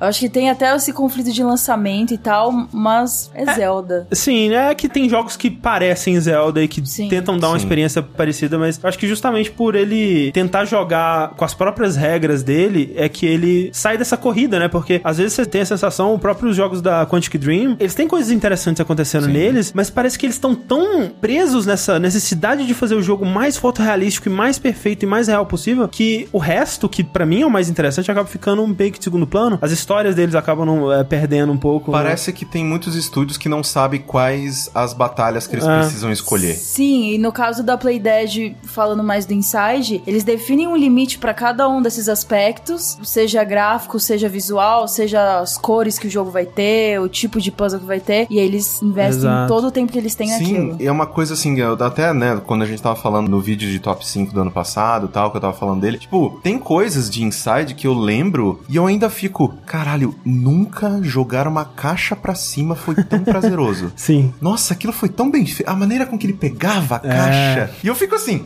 eu tô pensando até hoje, faz seis meses que eu joguei essa merda. Sim. Caralho, pegar aquela caixa era tão bom. Tanto que tem um momento muito específico que me marcou bastante. Se eu não me engano, faz parte desse puzzle de você ter que Uhum. passar alguma coisa por cima dessa água ou por baixo desse esguicho pra você poder pegar pro outro lado e tacar no fogo. Esse, esse momento que você descreveu é o meu momento favorito do jogo inteiro. Eu acho tão genial esse momento. A gente vai falar mais sobre o, o monstro e a, a coisa toda que acontece. Mas assim, os caras são mestres de animação, sabe? Tipo, uma das coisas mais difíceis de você passar em animação é peso. E as coisas de Inside e do Limbo também, mas mais no Inside agora. Você sente, né? Quando você tá empurrando uma caixa, quando você tá pegando um objeto, você sente o peso daquele objeto, você sente o impacto das coisas que acontecem. E isso é muito difícil de fazer. Por exemplo, no primeiro segredo que tem, né? Que você segue o fio amarelo e você encontra aquelas bolinhas que tem que destruir. E no final você pega o final secreto e tal. O primeiro desses é um que você pula daquele penhasco depois de, de fugir dos cachorros, aí você desce nadando, né? E vai pra esquerda nadando. E você chega numa salinha que tem a parada que você precisa alcançar, só que você não consegue pular pra lá. Você tem que empurrar uma viga de madeira é, na direção do lugarzinho que você precisa chegar. E quando você empurra, a viga ela quebra o lugar que você tem que chegar de uma forma que aquilo foi feito à mão, sabe? Tipo, a pessoa foi lá e fez a madeirinha quebrando uma por uma pra ficar bonitinho, reagindo ao impacto da viga nela. E isso é tipo uma sala de segredo que nem todo mundo vai achar. E isso é o jogo inteiro, sabe? Toda essa atenção ao detalhe tá em tudo, né? Em tudo que você vai fazer tem isso. E as coisas elas funcionam da forma que você acha que elas devem funcionar, né? Porque mais uma vez, o jogo ele não te dá tutorial, mas mais uma vez, tudo que você tenta fazer, o jogo te responde, mesmo que seja uma coisa certa, mesmo que seja uma coisa errada. Então, você vê essa viga, você sente que você pode empurrar ela, você pode empurrar ela. A primeira vez que você encontra uma madeira barrando uma porta e você segura, o jogo não te ensina que você tem que puxar ela pra cima pra tirar, mas é intuitivo, é tátil, né? É o que você faria, né? Você puxaria pra cima. E é isso que você tem que fazer pra resolver, sabe? Então, ele é muito inteligente nesses aspectos. Eu acho muito impressionante. E o mais interessante também é que ele te dá boas dicas visuais de Ah. coisas que você pode pegar, o menino já vai esticando a mão. Exato. É, coisas que você pode subir, ele já começa a olhar Começa pra a olhar. cima. Exato. Iluminação também. É, também. O próprio movimento de câmera, né, que ele faz, ele faz um movimento de Exato, câmera né? muito bom. Isso é, isso é muito foda que, tipo, é muito sutil, mas a câmera tá constantemente meio que girando um pouco pras laterais, pra você ficar meio que de ladinho em vez de totalmente reto. É. E a maneira que ele faz isso é muito foda, muito foda. Ele dá muita ênfase em momentos chaves do jogo, assim, que isso ad- adiciona muitas camadas e que às vezes a pessoa nem percebeu que girou a câmera ali, mas. É, o primeiro momento disso é quando você tá fugindo na floresta dos cachorros, que ele dá uma afastada e mostra um pouco de cima, assim, a, Sim. a situação. E é, é muito bem usado ao longo do sim. E fica mais emocionante a hora que você pula do penhasco e consegue se, Sim, se- sim. se segurar do outro lado. Mas aí ele começa, Vai né, ficar louco. muito louco, porque ele começa tipo limbo, né, você na floresta, perigos e, e tudo mais. Começa a aparecer uns porcos mortos, né? Bem É, nojento, cara. E é, sei lá, é, é- todo aquele cenário fora da empresa, né, do lugar que você tá indo invadir, é, é um lugar muito deprimente, É. cara. Tem aquela pilha de corpos, depois do milharal, quando você olha assim pro fundo, o lugar mais triste da, da Terra. Vazio. É. é. É, tipo, parece uma, é uma fazenda meio abandonada, né? Sim. E, e meio decrépita, assim, tudo cinza, né? E aquela chuva ainda por cima. Vários animais mortos É. e tal. O, lá, o riozinho lá tá Muito, muito é. sujo e tal. Sim, só que em teoria ainda é um cenário que convém pra nossa realidade. Sim, sim. E aí o que vem depois, Aí é. que é que começa. Sim, sim, porque o encontro com o porco, é, ele é, é muito legal. Porque, de novo, é, é muito intuitivo como você lida com o porco, né? Porque você tá passando por vários cadáveres de porco já, só que um deles levanta e começa a correr atrás de você. E você tem que pular o porco. E quando você pula, não é tipo um pulinho do Mario, né? Ele rola Aham. por cima do porco, né? E cai no chão. E o porco vai batendo na Parede na parede na, de madeira do, do celeiro, sei lá que porra é aquela. Quando ele começa a correr, ele corre de uma forma. Quando ele bate, ele fica meio machucado, ele já começa a correr de outra, mais machucado. E aí você faz ele bater em outra parede, ele cai no chão e você tem que puxar aquela larva da bunda Sim. dele. E, cara, o porco começa a gritar e é muito desesperador. É uma cena muito horrível, cara. É, e é foda porque quando você vai puxar a larva, tipo, o menino bota a perna na bunda É. do porco assim, e tipo, você vê que ele tá fazendo Ele uma fa- tá fazendo força. força. Sim. E aí, quando você tira, tem todo aquele. Não é um, um item que, tipo, popô da bunda do, do porco. Você cai, você levanta os braços e com o impacto, né, de, de daquilo finalmente soltar. E, de novo, aquilo que a Bruna tá falando da violência desse jogo ser mais sutil, eu acho que dá pra ver muito aqui. E em outras cenas também, quando a gente vai ver o menino morrendo de, de outras formas, que o que você mais tem em jogos como representação de violência é, tipo, o cara dá um tapa na cara do outro e jorra sangue, assim, tipo, jorra uma fonte de sangue da cara dele. Que isso nem impressiona mais. A gente só É. fica, ah, tá bom, só mais sangue. E justamente por ter pouco aqui, é mais chocante. É só umas gotinhas de sangue que E saem. barulho. E o barulho, claro. E é, e é Todo por isso... feito ba- matando crianças de verdade. Com certeza. Ah, seis anos, cara.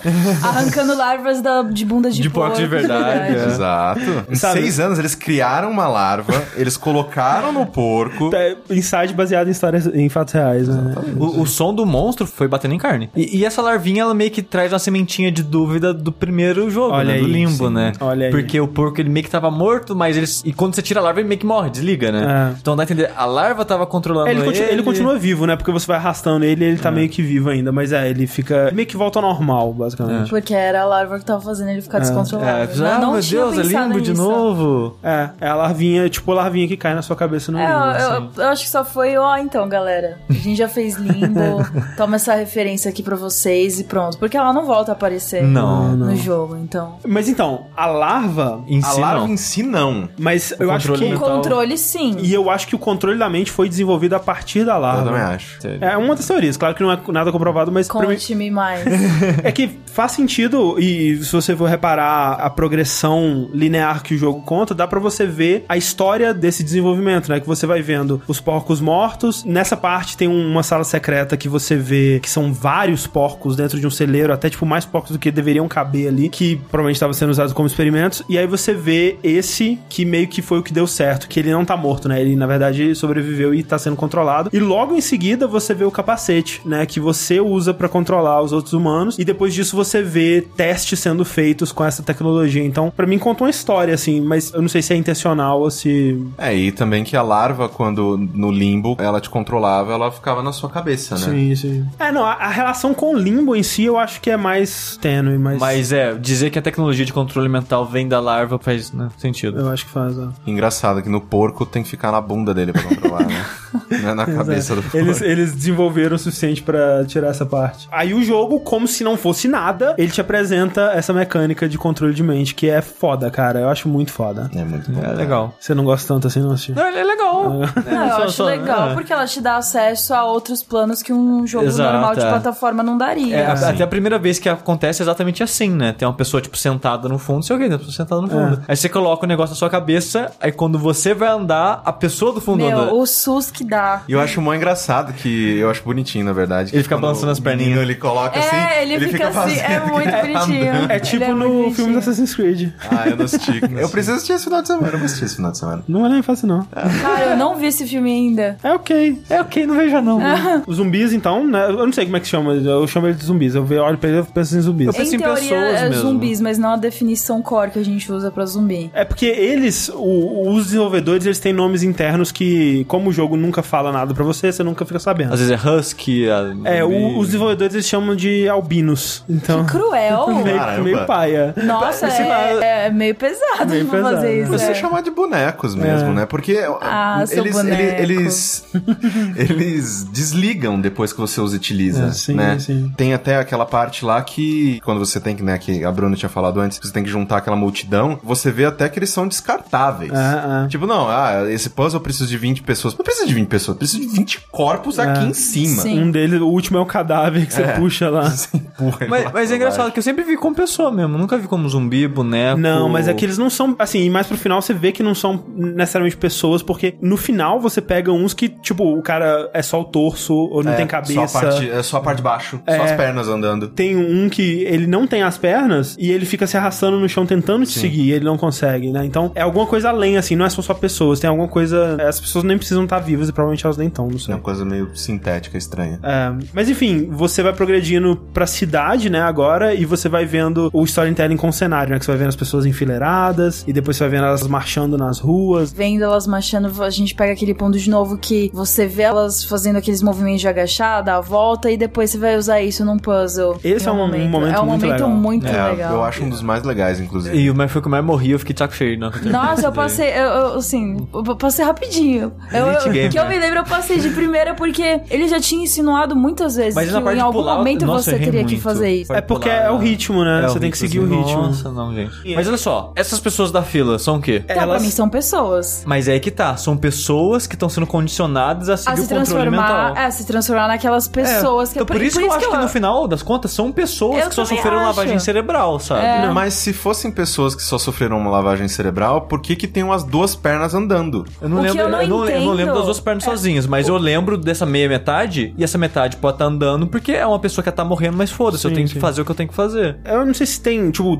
só duas pernas, mas é um, é um torso meio sem nada, assim, e. e- Tem um sem cabeça. É, tem um sem cabeça, com certeza. Mas eu acho que não é só condicionamento, assim, eu acho que é controle mental mesmo. E aí volta aquela parada do capacete e do porco que eu acho que eles estão experimentando com esse tipo de coisa e você vê pessoas assistindo, famílias assistindo. Cara, é isso que me deixa louca. Tipo, se são essas. Todas essas coisas bizarras são formadas por pessoas, como que foi a seleção dessas pessoas pra elas estarem ali? É Uhum. óbvio que a gente não vai ter a resposta definitiva disso, e aí Uhum. vem teorias e tal. E por que que essas pessoas que estão assistindo ali no final, elas ficam tão chocadas de ver aquilo, sendo que em teoria elas já deviam saber que aquilo existia? Mas você acha que elas ficam chocadas? Eu acho que elas ficam assim no vidro paradas. Ah, não, tá. No, no final No você final, fala. é. Então, Tudo naquela. no final, tudo bem que tem um momento todo descontrolado e tal, tal, Sim. tal, que tudo sai fora do controle. É que naquela situação específica, o que eu consigo imaginar, e, e aí eu vou falar dessa teoria mais pra frente, mas tipo, a presença do garoto chegando perto daquele monstro Era no inédita. final. É o que, que chama atenção. É o que chama a atenção dele. E, aqui, e ele tava causando alguma reação naquilo que o- todo mundo que tava lá trabalhando naquilo há anos, talvez, nunca, Nunca tinham tinha visto. visto. E aí, por isso que quando você tá chegando perto, tem um momento, até o momento do trailer que o menino tá olhando pela janela, que é quando você tá chegando bem pertinho daquele lugar, você vê pessoas correndo pra lá. Tá todo mundo se aglomerando lá, todo mundo querendo muito ver o que tá acontecendo É, porque ali. aquilo, o Blob tava agindo de uma maneira que provavelmente ele nunca tinha agido antes. É, é o que leva a entender, pelo menos. E assim, né? Porque é muito engraçado, né? Que você tá passando por um beco, fugindo da, da rua principal, onde tá aquela fila de pessoas, né? Tipo, Isso, indo no pra, comecinho, é. É, indo, indo pra fábrica. Pra mim, aquilo é basicamente, sei lá, tipo, essa empresa arrumou um jeito de ter operários perfeitos. Exatamente. Que é você pegar uma pessoa e, e automatizar as reações e a, a movimentação e tudo dela pra que ela seja o funcionário perfeito. E eu só não sei como, a Bruna tava perguntando isso antes. Eu também não sei como eles atraíram essas pessoas da primeira vez. Então, eu acho que talvez possam ser até cadáveres, sabe? A gente não sabe, assim... A gente não tem, não tem contexto. Não tem como saber, tipo, a gente não vê essas pessoas fora desse contexto de operário. Mas a gente tem quase certeza que elas são vendidas como produtos, porque você vê pessoas como se fossem compradores interessados. Sim. Tem uma hora que Tem vem um, um, pai e um filho, né? um pai e um filho. Tem uma hora que vem um- uma empilhadeira e Pega pega, um bolo um container daqueles bichos. E você encontra até um dentro de uma caixa, como se fosse um produto mesmo, né? Sim, tem É, razão. E eu não sei vocês, mas eu me senti muito culpada quando eu precisei usar esses, esses, corpos pra me ajudar na progressão. Por exemplo, quando eles têm que te levantar pra É. chegar Sim. a algum lugar, ou quando tem uma jaula pendurada e acho que tem uns dois corpos dentro. Sim. Aí você derruba e você fala, putz, Coitado. que dó, é. Você fica apegado a eles, né? É. E, e, ao mesmo tempo você vê que qualquer que seja o controle mental que eles estão sofrendo, eles querem muito te defender e fazer tudo por você. Tipo, Sim. eles estão muito empenhados em te proteger, em te levar, ao- fazer o que você quer. É, e aí eu levo pro final, justamente quando você tá no monstro Sim. e tem duas pessoas numa, numa plataforma acima te ajudando pra você fugir. Então, mas não, mas calma, a gente chega mas lá. essa Pô, parte... Mas essa parte é boa, essa parte é boa. bravo com esse final. Na fila, então, eu acho que o sushi achou meio frustrante, mas eu acho super intuitivo, né? Sim. O jogo te mostra o que você tem que fazer através da observação. Não, sim, mas é igual nunca- que. a- Eu também eu entendi o que tava acontecendo. O problema foi igual das caixas que você falou de acertar o timing. Aham. Que eu sabia que eu tinha que fazer, mas eu errava 15 vezes. Sim. Tipo, eu terminei o jogo em stream aquele dia, você viu eu jogando. Eu morri. Sim, sim. Foi a parte do jogo que eu mais morri, provavelmente. Mas ah, sabe por que também? Porque o som tava baixo. Pelo som você consegue pegar uma, uma sensação ser. de ritmo melhor. Mas é, e aí ele vai te apresentando novas situações dessas de você controlar as pessoas. Às vezes você controla uma pessoa que tá controlando a outra pessoa. Sim. Inclusive, talvez o melhor puzzle do jogo é um que é do, do secreto, que eu não tinha conseguido resolver quando o Sushi jogou e o Sushi resolveu ele no stream que a gente fez. E é muito bom que é aquele que você tá no submarino e você tem que empurrar um cara com o submarino pra ele encaixar num negócio de controle mental, pra ele controlar um outro cara que tá lá no fundo e ele puxar uma parada. É um puzzle muito não doido. fiz esse. É muito difícil esse. não não consegui resolver ele sozinho. Mas é muito bom, um puzzle muito Sim, é inteligente. Você continua fugindo pela cidade até chegar nessa parte do submarino, né? Que pra mim é o ponto mais fraco do jogo. O submarino, eu acho. É. Eu achei bem chatinho essa parte. Assim, Toda a parte da água, na verdade, fugir da menina, a parte do submarino, É não assim, gostei. a, a parte de, de jogabilidade dela, eu, eu acho que ela, né, é é uma quebra de tudo que você tá fazendo naquele, até aquele momento, mas eu acho muito impressionante o quão diferente ele é. Sim, é uma Porque- quebra boa. É, porque eu, eu sinto que ele é até necessário em determinados momentos, porque senão ia ser só, ok, é um menino tentando fugir de alguma coisa. Sempre é um menino tentando fugir de alguma coisa, tentando arrombar alguma porta, tentando fazer alguma coisa. E quando ele vai pra parte do submarino, eu acho que começa a parte fantástica do jogo. A partir dali tem aquelas crianças cabeludas submersas, tem É, esse- fica- o submarino que dá dash. Sim, o submarino é bem, bem louco. Não, e assim, até o próprio, a parte visual, né? Porque quando você submerge pela primeira vez, um dos primeiros momentos que o jogo dá um momento de trilha sonora Sim. grandiosa mesmo, que é quando você vê aquela estrutura, aquela parede gigante saindo altos cabos gigantes dela, assim, você tem que entrar lá, que é um laboratório submerso, né? Sim. Que provavelmente deu alguma merda ali e eles submergiram ou, ou coisa do tipo. Tem teorias de que eles submergiram por querer, porque, né, tipo, alguma das coisas que eles estavam testando ali deu errado e eles falaram, tipo, "Ah, queima de arquivo, né? Sim, sim. Porque você vai vendo, né? Tem o número dos, dos andares, né? do- Ah. do- dos galpões e tal. E você vai vendo depois que são diversos, assim, um- é, seguidos, departamentos específicos, Setores. é, setores daquela empresa, que eles começaram a fazer os testes com as crianças, sei lá, submersas lá. E aí esse teste não foi pra frente e eles abandonaram e fecharam aquele lugar. É, pode ter sido isso, ou pode ter dado merda também, porque a gente vai descobrir depois que alguma coisa com a água eles estavam mexendo também, né? Que você vai ver vários momentos depois onde eles usam Água, água e tal. gravidade reversa. É, então. talvez tenha dado alguma merda com a água e eles perderam aquilo Sim, mesmo sim. acidente e tal. Mas, é assim, uma coisa que, apesar de eu não gostar dessa parte, uma coisa que ela me lembra, é uma lembrança gostosinha, né? Que aquece o coração, é que lembra um pouco Half-Life 2, as partes de veículo, onde você, que o Sushi odeia, mas que você tá resolvendo um puzzle, aí pra continuar a resolução do puzzle você tem que sair do submarino, ir a pé, abrir um caminho pra você e aí você volta pro veículo e, e passa, que eu acho interessante. E que assim como a parte de você juntar o seu exército lá de 20 pessoas, também já um- quebra um pouco a fórmula de puzzle do Limbo, que era tudo sempre contido na mesma tela e Sim. você tinha que pensar uma tela de cada vez. E aí já meio que expande esses puzzles e deixa eles mais complexos. É, assim. eu, eu concordo com o Corraine que é legal ter alguma coisa que quebre, talvez até necessário, mas a maneira que eles fizeram eu não gostei tanto e pra mim é uma barriga muito grande do jogo, essa parte do, do submarino. Ah, eu gostei, tanto porque quebra, tanto porque eu so- sofri um pouco pra passar algumas É, tem fases um- ali. Tanto na difíceis. parte que você tem que sair do submarino, você tem que ter o timing perfeito da menina, até eu entender que a menina não vai te seguir, sei lá se aquilo é exatamente uma menina. Você tem que mergulhar, e você tem que correr É, pra caramba sim. pra voltar pro submarino. É que ela, ela,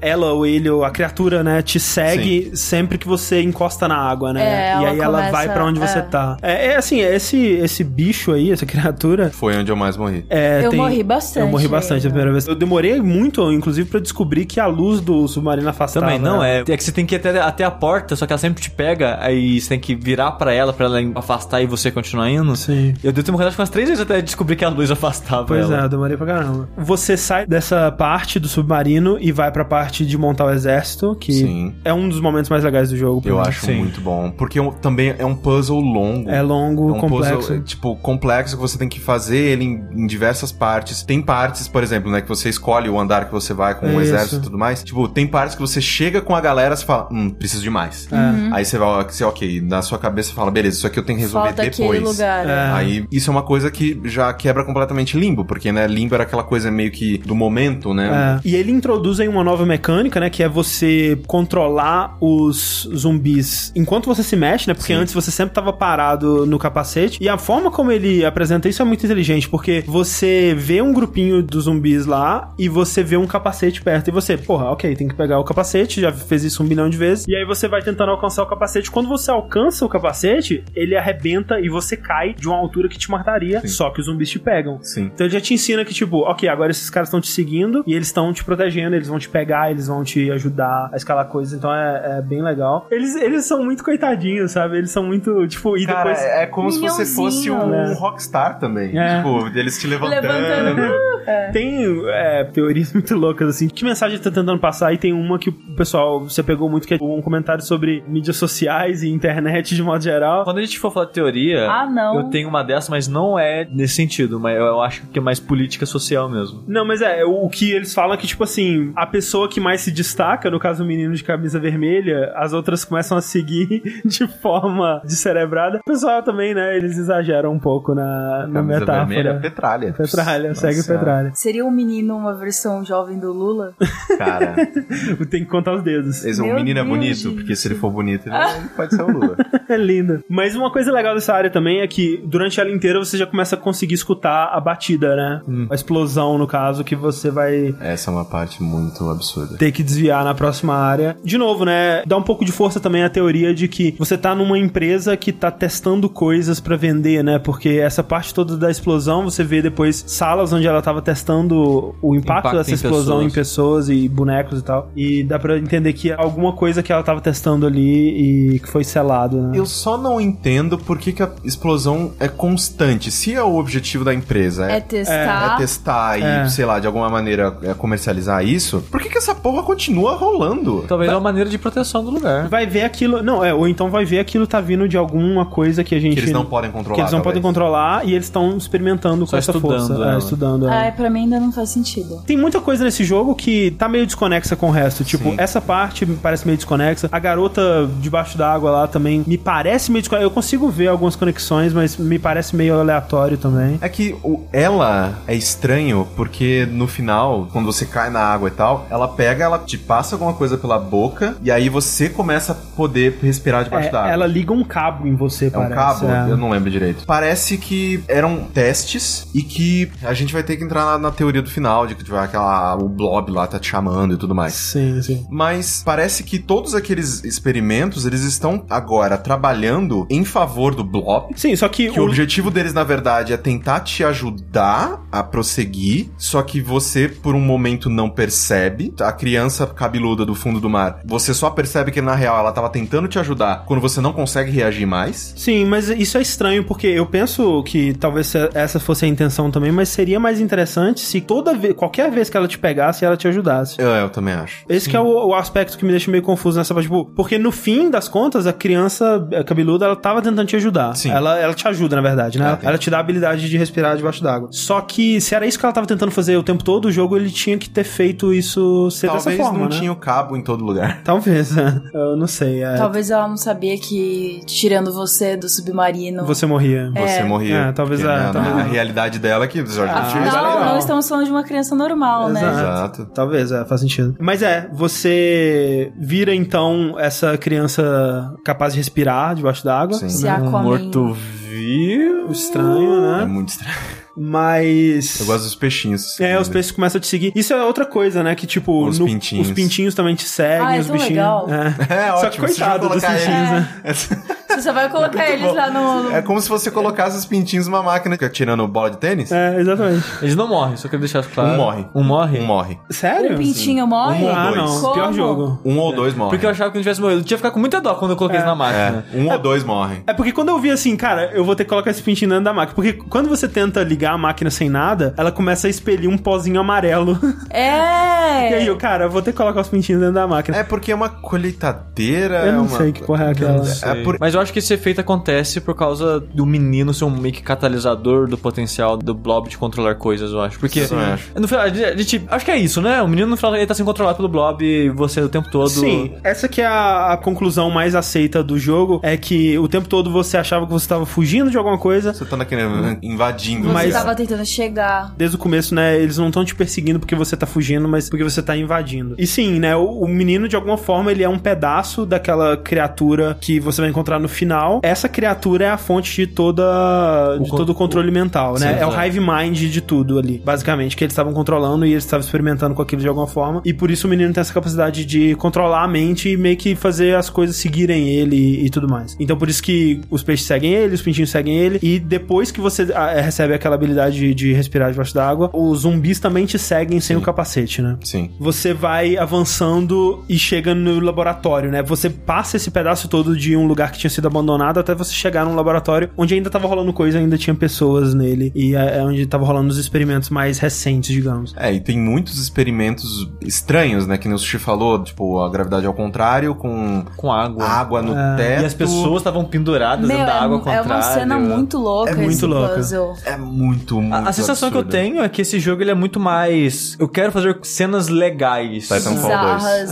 É, vamos colocar cenas legais e o contexto não precisa estar exatamente lá. E não só cenas legais, mas tipo, situações de puzzles legais, né? Porque essa cena da água no teto, ela serve pra te apresentar o conceito que você vai usar dali a pouco, né? Que também é um dos puzzles mais legais do jogo, que tipo, você tem que deixar a água no teto, mandar a galerinha te jogar pra água pra você nadar nela Sim. e cair nos braços da galerinha depois, cara. É muito criativo, velho. Mas, né, assim, você pode pensar que ah, a água antigravitacional, de alguma forma, era onde eles prendiam essas criaturas que ainda não estavam prontas ou estavam se desenvolvendo. Porque essas que você liberta, elas não estavam prontas, né? Não, cab- foram abandonadas. abandonadas de alguma forma, porque elas estão muito mais fodidas que os outros caras que você encontra, né? Que estavam com roupinha de trabalhadores mesmo. Sim. É, assim, se você for levar em consideração que o menino é o Lula e os operários gostam Olha dele, aí, tá, cara, melhor teoria. Até agora, melhor teoria. E aí ele tá... Inside é, o, é o verdadeiro jogo do proletariado. Caralho, velho, é isso aí mesmo. E a camiseta dele a gente não vê porque tá longe, mas é o Tchê. É, é, tchau. e no laboratório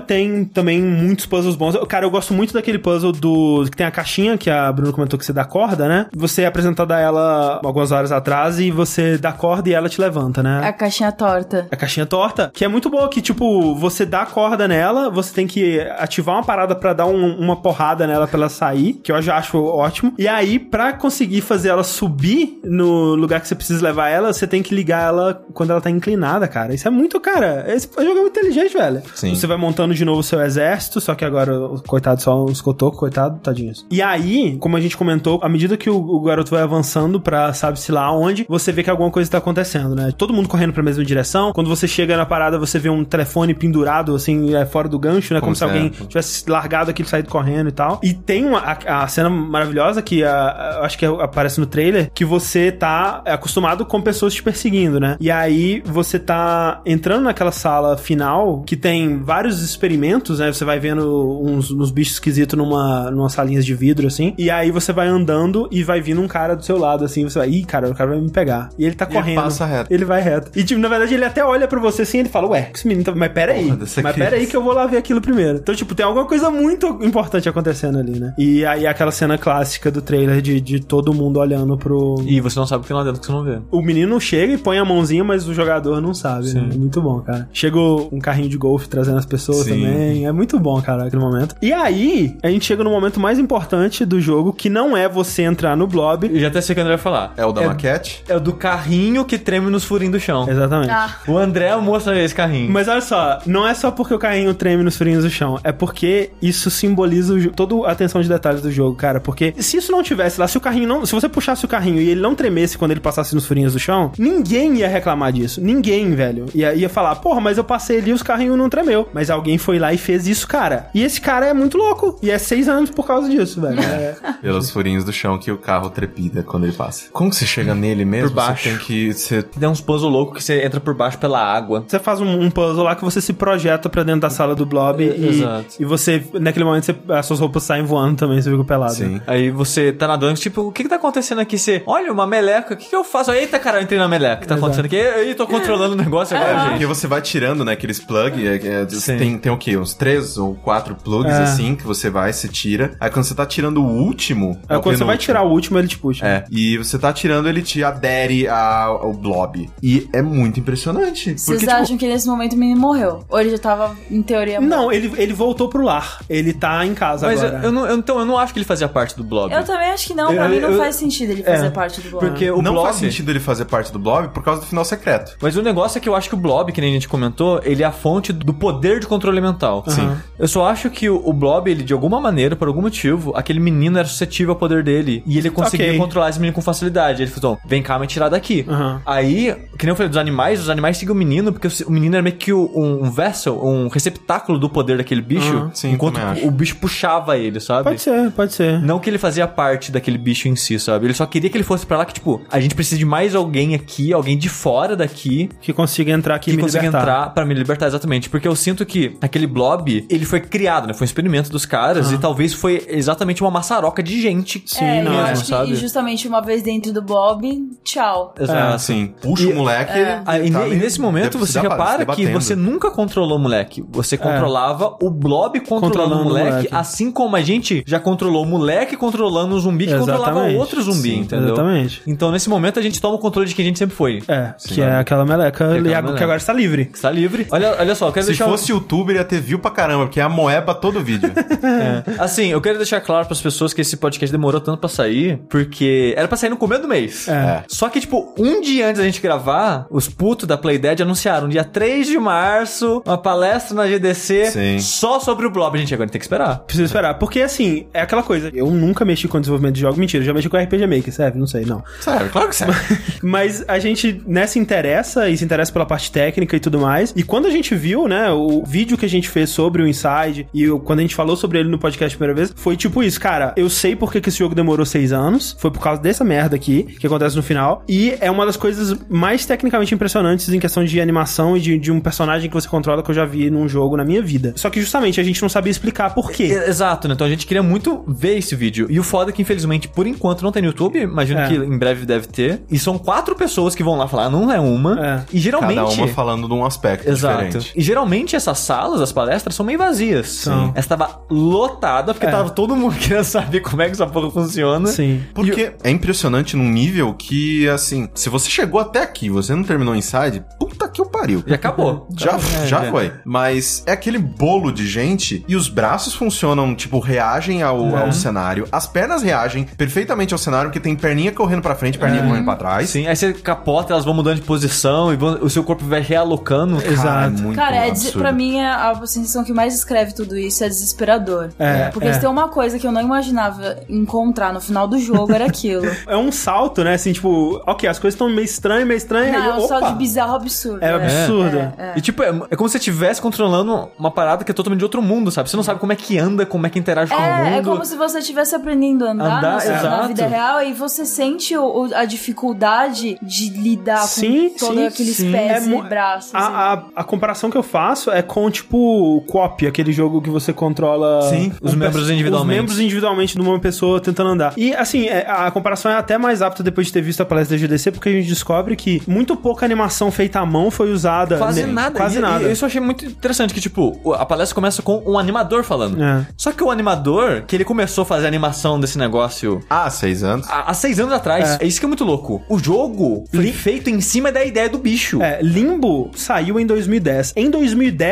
o cara já tava animando esse blog. Exato. Só que assim, esse cara, ele não animou o blob final. Ele, Ele animou o o concept. conceito. O conceito, é. Então ele, pegou- ele fez vários mockups de como seria ele paradinho, ele andando, ele escorregando. Ele mijando. Ele mijando e várias coisas Escorregando no assim. gelo, que eles até não usaram no jogo. Us- mas usaram depois. Usaram é aquela, No sangue, é. é. aquela parte que você cai É. em cima do CEO. Só que é muito louco que, tipo, ele fez animação à mão só pra ter uma base de como funcionaria. O bicho em si do jogo, ele tem, tipo, 15 animações assim. Feitas à mão, é. Feitas à mão. O resto tudo é física. E por isso que eu acho que se enquadra com Cop, porque Cop também, ele é feito, a animação do personagem andando é física. E no caso do Cop, é um jogo que é. O desafio dele é você conseguir se manter em pé, porque o ser humano só tem duas pernas, e você andar, quando você para pra pensar tecnicamente, é uma coisa muito difícil, cara. que Você tem que Porra. mexer uma perna, depois a outra. É, é uma coisa complicada. O Blob, isso. Distribuição de peso É, tal. isso funciona no- nesse blob, nessa meleca aí que eles chamam de huddle, né, internamente, porque ele tem perna em todos os lados. Então, tipo, não importa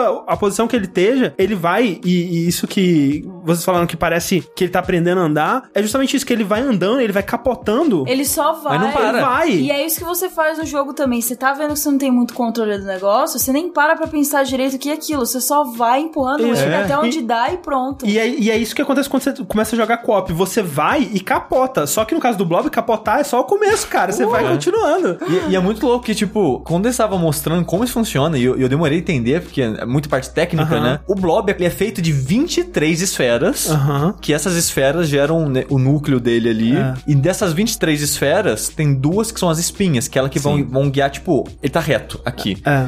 E todo frame do jogo, o jogo confere quais seriam as melhores espinhas. Então, tipo, toda vez que você cai, o jogo realoca a espinha pra outras esferas E aí ele... e ele levanta de novo. É, porque quando ele cai, ele poderia ter que levantar do chão pra. Igual, igual a gente. É, igual a só, gente. Só que tudo que ele faz é o meio dele levanta. Isso. É, aí então ele realocou as espinhas, o meio levantou e você continua. Aí, o que você controla, por isso que a, física é importante, você controla as 23 esferas. Ah. Quando você aperta pra frente, uma força empurra as 23 esferas pra frente. Ele até mostra isso no exemplo, né? Ele mostra as, as setas As das setas, forças, né? Os sim. newtons e tal. Uma caixa. Aí mostra as setas, você vai apertando pra frente. Você vai tudo pra frente, ele baixa na caixa, algumas vai pra cima, umas vai pro diagonal, aí ele capota. É. E essas 23 esferas, elas flutuam, na verdade. É. Os pés... A perna é só, só estética. É só Só estética. estética, porque aí é muito louco, que, tipo, o cara que fez uma capa da animação, ele só fala de, ah, eu fiz essa animação inicial só pra ter base. Aí sai ele, aí chega esse cara falando só das esferas e as espinhas, que era só a parte né, da física. Aí sai ele, aí entra o cara que fez a animação. É muito engraçado ali. Eu tô com vergonha de falar, mas. Por- Mas é meio, meio É roubado é, isso aqui. tipo, ele falou, tipo, tem tanta gente querendo saber dessa parte e eu fico envergonhado de dizer que, tipo, eu não fiz nada, gente.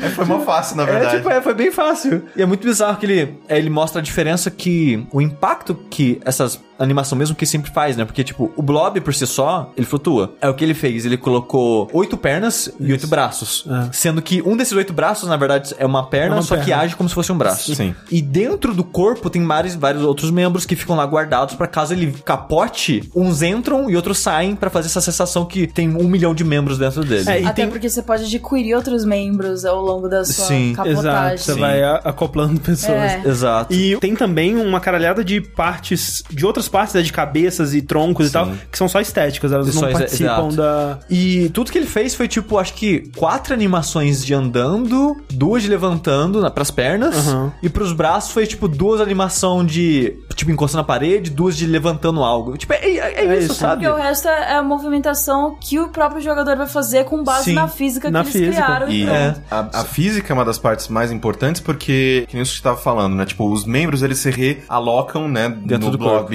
Inteiro, dependendo da necessidade dele. E, tipo, então, quando eles estavam explicando isso, né? Na parte do código e tudo mais, que foi, tipo, uma explicação bem aprofundada sobre Uhum. isso, o blob tava checando o tempo todo qual que é o cenário, qual que é o cenário, qual que é o Sim, cenário. é todo tem frame ele volta? Estou encostando em alguma coisa? É. Estou, tem alguma coisa perto pra saber se um braço tinha que sair, retrair. E é até engraçado isso que eles mostram quando você encosta na parede, as suas mãozinhas, tipo, ela faz tipo como se estivesse encostando na parede e entra no corpo. E o cara fala: Isso na verdade a gente fez porque se a gente não fizesse isso, ia atravessar, atravessar a, parede. a parede. Então é melhor atravessar pra dentro do corpo e você não vê É, é. do que atravessar a parede e você vê que, nossa, que negócio feio, tosco, sabe? Sim, sim. E outro detalhe engraçado: o blob, ele não é redondo, ele é oco. A parte de trás que você não vê não existe. Sim. Pra- As inspirações pra isso também me, me Cara, eu impressionaram achei bastante. muito legal. Sim. Porque pra essa característica que ele tem de, dependendo da situação, ele se morfar pra coisas diferentes, foi inspirado em Princesa Mononoke, né? É o Nago, né? Que é o, o javali que tá endemoniado lá, que persegue. E é justamente isso, tipo,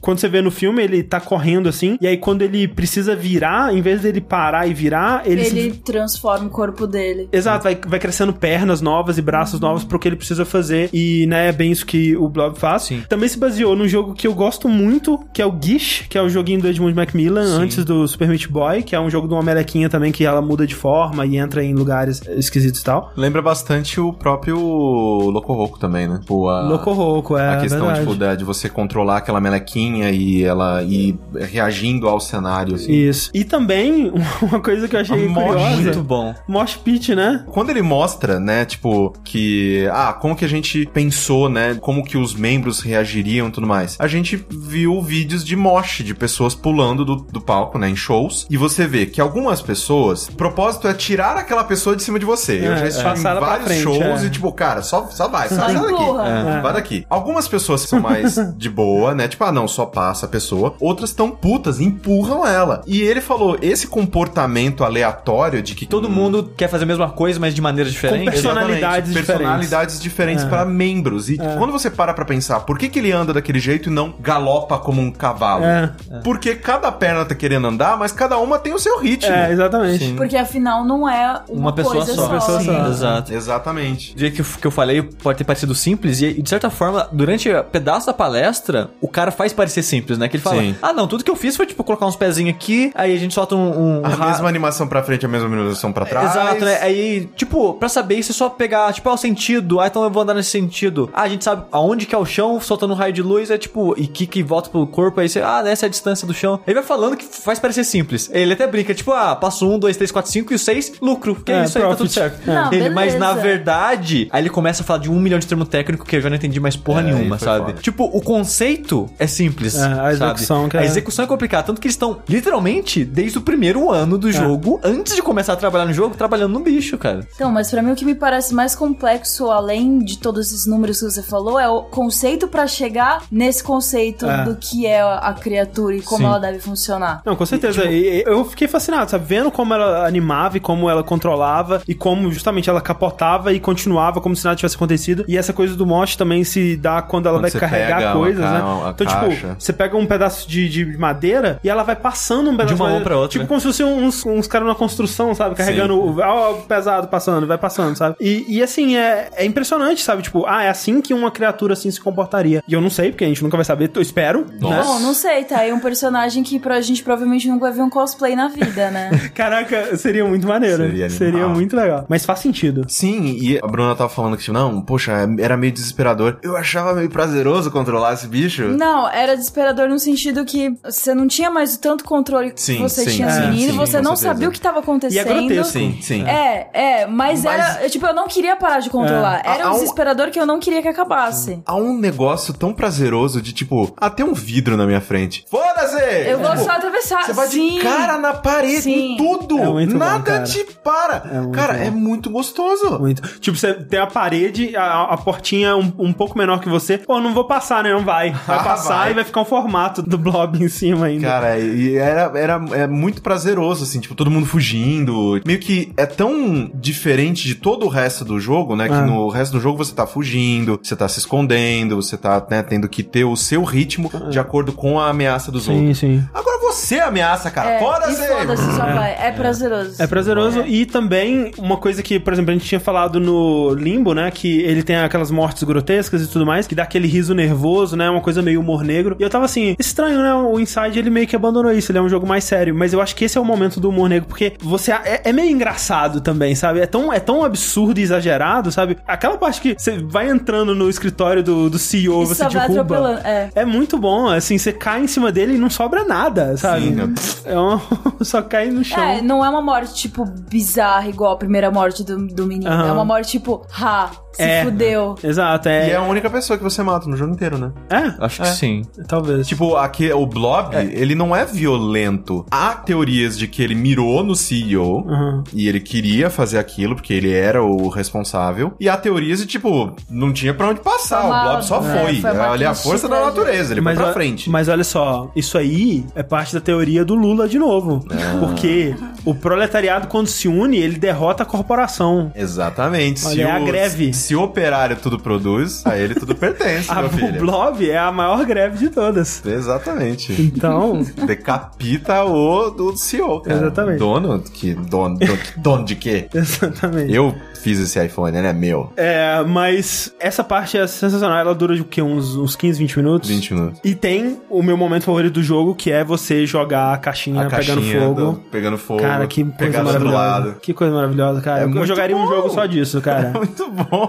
É muito Quando bom. eu saquei o que eu tinha que fazer, eu falei, puta vida, que delícia. É muito bom, cara. Esse é. o momento lá no começo que eu falei que, tipo, jogar uma caixa pra cima é muito prazeroso. Não, e tipo, aquele momento que você pega o pedaço de pau pra usar, tipo, como se fosse um, um taco de sinuca pra Cutucar cutucar né, o botão que você precisa pra abrir. Tem o momento, né, que a Bruna tava falando que você joga a caixa e o, o funcionário ele te ajuda, né, a, Sim, a sim. apertar ela, porque você, você precisa puxar, só que você não consegue. E aí e você joga pra ele, ele puxa, joga pra você e você tem que jogar pra cima pra ela apertar o botão. Tem muitos momentos muito bons, cara. Parece outro jogo, sabe? Se o jogo fosse isso, né, e eles alongassem por mais algum, alguns puzzles e tal, daria um jogo isso, sabe? Daria essa, Só que não teria o impacto, talvez nem a graça que Pois tem, é. sabe? Porque, É, porque parte fala- da, da coisa que a gente fica impressionado com ele é um que é muito bem feito, a maneira É. que ele funciona. E é totalmente inesperado. E é muito inesperado. E tudo acontece de muito maneira muito bem, súbita. E tudo começa a acontecer muito rápido quando você tá nessa forma. Sim. É, uma quebra de ritmo muito brusca e eu não imagino, eu acho que não, não seria, eu não teria tanto interesse se fosse um jogo só. Aí é, você começa com ele. Não, e é, vai pois é. nisso. Inclusive, a Playdead fez muito bem de não falar sobre isso. Quando você para pra pensar, como a gente disse, tipo, foi a primeira coisa que eles começaram a trabalhar, provavelmente a última coisa que eles terminaram. Literalmente todo mundo que tava envolvido no projeto teve, Passou por passou por negócio. isso de alguma forma ou de outra. E, tipo, a vontade deles de falar, cara, nosso próximo jogo, cara, vocês vão ver um negócio, cara. E, tipo, não só a pessoa não vai saber quando comprar, ela tem que jogar até o final pra ver. Ah, é reviravolta de É. uma história que não é muito bem uma história.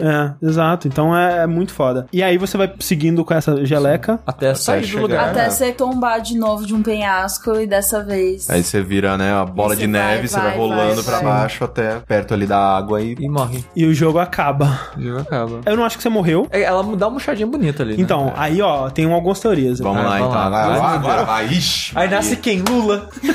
Sai do blob. Não, aí nasce a Dilma. Exato. Olha só, se a gente considerar Hum. que a larvinha do limbo é a mesma do inside, o que que parava a larvinha do limbo? A luz do A sol. luz do sol. Que é o que bate em você ali. Sim. Ok? Tem isso. É verdade. Ah, A segunda coisa é, você acha que o blob escapou. Não, ele está sendo direcionado para aquele lugar. É, e aquele lugar onde ele tá ainda é inside. Ele ainda tá dentro do, do coisa. Ele não escapou de forma alguma. Tanto é. Inclusive, Tem na maquete. Tem, Tem uma maquete. daquele lugar. Quando você cai, tem um, um momento que você vai pro elevador, né? E o elevador não segura o seu peso, você vai caindo. E você cai numa maquete que é exatamente aquela montanha com aquela praiazinha. Então, dando a entender que eles estavam construindo aquele lugar. E o que muita gente fica em dúvida do que tá acontecendo é porque tem um cara que abre a porta pra você, tem um, um cara que puxa a caixinha pra você, achando eles que tá te ajudando. Eles estão fazendo você Eles estão te levando pra prisão. Não, mas, mas isso eles estão. Eu não acho que seja uma prisão lá. O negócio é que eles estão te guiando pra, pra aquela armadilha que você cai no buraco. Não, até aquela armadilha eu e, acho e tem que é... muitas vezes que estão guiando que é tipo, cara, sai daqui, eu não quero encostar nessa coisa, se essa coisa ficar aqui vai me matar, entendeu? Ela sabe que aquilo é perigoso, É, eu também então acho. tá abrindo um caminho só pra aquilo passar, entendeu? É, mas por exemplo, o cara lá em cima, ele não tinha por que fazer isso. Ele não tinha, ele, Ele- ah, tanto que o jeito que ele entregava a caixa pra você não era um jeito desesperador, era É. meio que eu senti dó por parte Ele queria te dele. ajudar, assim. É. Queria que você passasse, mas não de um jeito, tipo, não, sai daqui. O outro cara que abre a porta é meio, É, ele, assim. ele tá meio que se arrastando assim na, na, na Cara, parede. O mais natural quando você vê um bagulho daquele é simplesmente você congelar e pronto. Sim. Eu É. não faria nada, sei lá. Não, talvez eles, já, eles estão estudando aquela parada, talvez eles entendem é. aquilo. Tipo, se a, Você gente, sabe que aquilo se a gente soltar isso aqui, a gente dá tudo certo. Então eles têm um plano em mente. Mas eu não acho que tudo aquilo era planejado desde o começo, pela maneira que eles se comportaram. Mas se, vamos lá, se aquilo é planejado, qual o objetivo de levar o Blob até lá? É, é um lugar onde ele foi aprisionado e paralisado pela luz do sol ali. Mas se eles Mas utilizam... ele já tava. Ele já tava teoria. paralisado. É, ele, É, ele, já tá, ele já tava preso É lá que eles na não parte contavam plugs, com o menino. plugs. Eu acho que é o menino chegar lá e libertar ele, não era o plano. Ah, então esse é o plano B. Se ele Sim, deu sair... merda. Agora a gente precisa conter ele em outro não, lugar. Não faz sentido pra, Pra mim, não, esse pra plano. mim parece porque, muito porque, assim, óbvio, muito bobinho Se for a, pra a ser luz, só um, que a luz do sol não dura pra sempre, uma hora fica de noite. E se você falar que lá é luz artificial, por que, que vocês já não fizeram isso antes? Não, É. sim, eu não acho, não sei se é a luz artificial. Entendeu? Então eu não acho que aquele lugar seja um- uma prisão. Uma prisão, eu acho que ele não morreu acho que ali não. mesmo. É, acho que sim. Eu acho difícil ele ter morrido. Eu vejo mais eu como... acho que ele morreu porque ele só conseguia viver dentro daquele ambiente que ele tava, dentro daquela Sim. água, daquela É, parada ele, ele- lá. ele foi criado ali, ele foi né, desenvolvido naquele lugar, aquele lugar era, sei lá, tipo, seguro, Uhum. só que mesma coisa que, sei lá, tipo, bicho de cativeiro. Ele prefere sair da porra da, da, Sim, da, sim. da Do jaula e morrer preso. fora do É. que continuar É, preso. Talvez ele não sabia que ele ia morrer no em contato com o ar Sim, no ambiente, talvez. mas ele só queria sair, sabe? Mas e a maquete? A maquete é foda, cara. A, ma- a maquete ali tá ali só porque eles são pau no cu. Porque eles falam, ah, não, vamos colocar isso aqui só pra confundir Só pra todo mundo. cagar na sua teoria. Tipo, ah, não, vamos colocar aqui, tipo, que não tá escrito Lula, tá escrito outra coisa. Eu acho que a maquete, tipo, o fato de que você tá claramente sendo direcionado por essas pessoas Isso e é você foda. termina no lugar onde eles tinham uma maquete, É não é coincidência, cara. Não tem como. É foda, não sei. A prisão não faz muito sentido pra mim. Bruno, o que você acha que a história significa de modo geral? Assim, você tem, você tem um-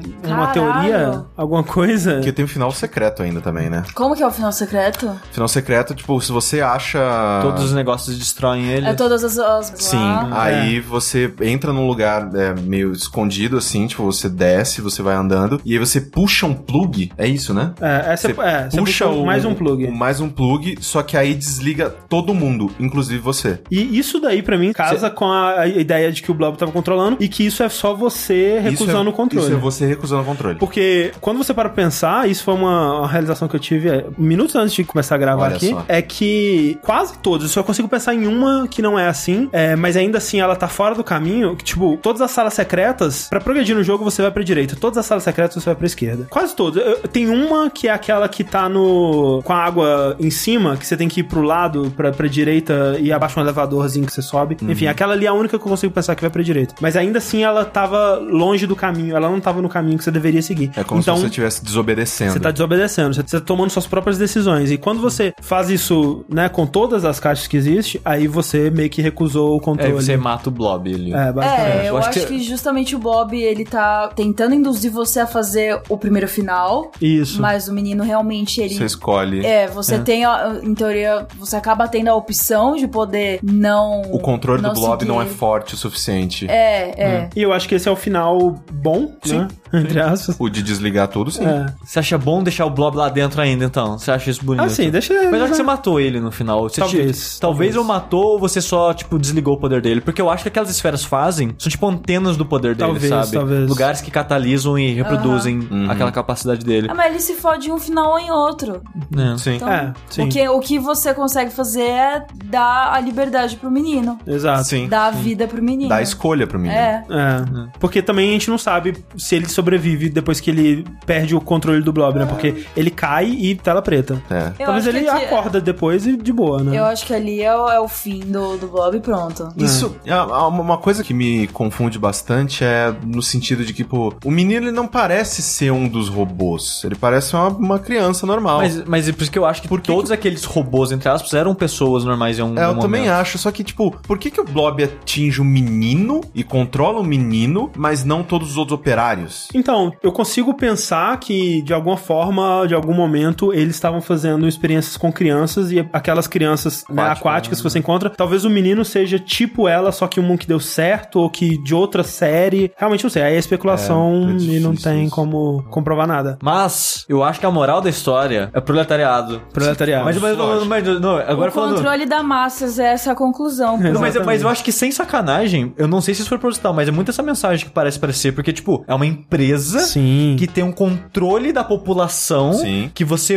manipula ela pra serem empregados O de outras ope- pessoas é, o ricas, operário é compram você e te usam. A- Operar a mercadoria. Exatamente, é como se for, a impressão que eu tenho é isso, tipo, os ricos controlando a classe média É. e coisa assim, sabe? Não, a gente zoa, mas é- essa foi a primeira impressão que eu tive desde o começo que a gente Sim. vê a filhinha Sim, de exato. É, aí- eu aí- falo, hum, tem uma mensagem aí que ele fala de É, então, é muito disso, é muito da parada né, da Revolução Industrial, do homem-máquina e tudo mais. É, A impressão que eu tenho é que ele passa mensagem constantemente, É, sabe? não, não e sei eu, se é assim, a ideia dele, Eu mas... acho que é, cara, porque o grupo oprimido destruindo o CEO, cara, é muito no- na cara, sabe? Exato, e, eu- e é muito essa impressão do- da parada do juntos a gente é mais forte, Isso. juntos a gente consegue enfrentar o sistema Exato. e destruir a máquina, o homem, sabe? bem Sim, isso, só cara. que se aí a gente pega a teoria que o Blob tava controlando o menino também, aí a gente entra na- meio que um, um cenário hipócrita do tipo, Também. beleza, tava sendo controlado, mas agora você tá controlando o menino a- em prol. Mas é, é em prol Do do, grupo, É o sindicato, companheiro. é o sindicato. É, é o sindicato. É, É o o em prol- é sindicato. em prol do, do grupo, companheiro.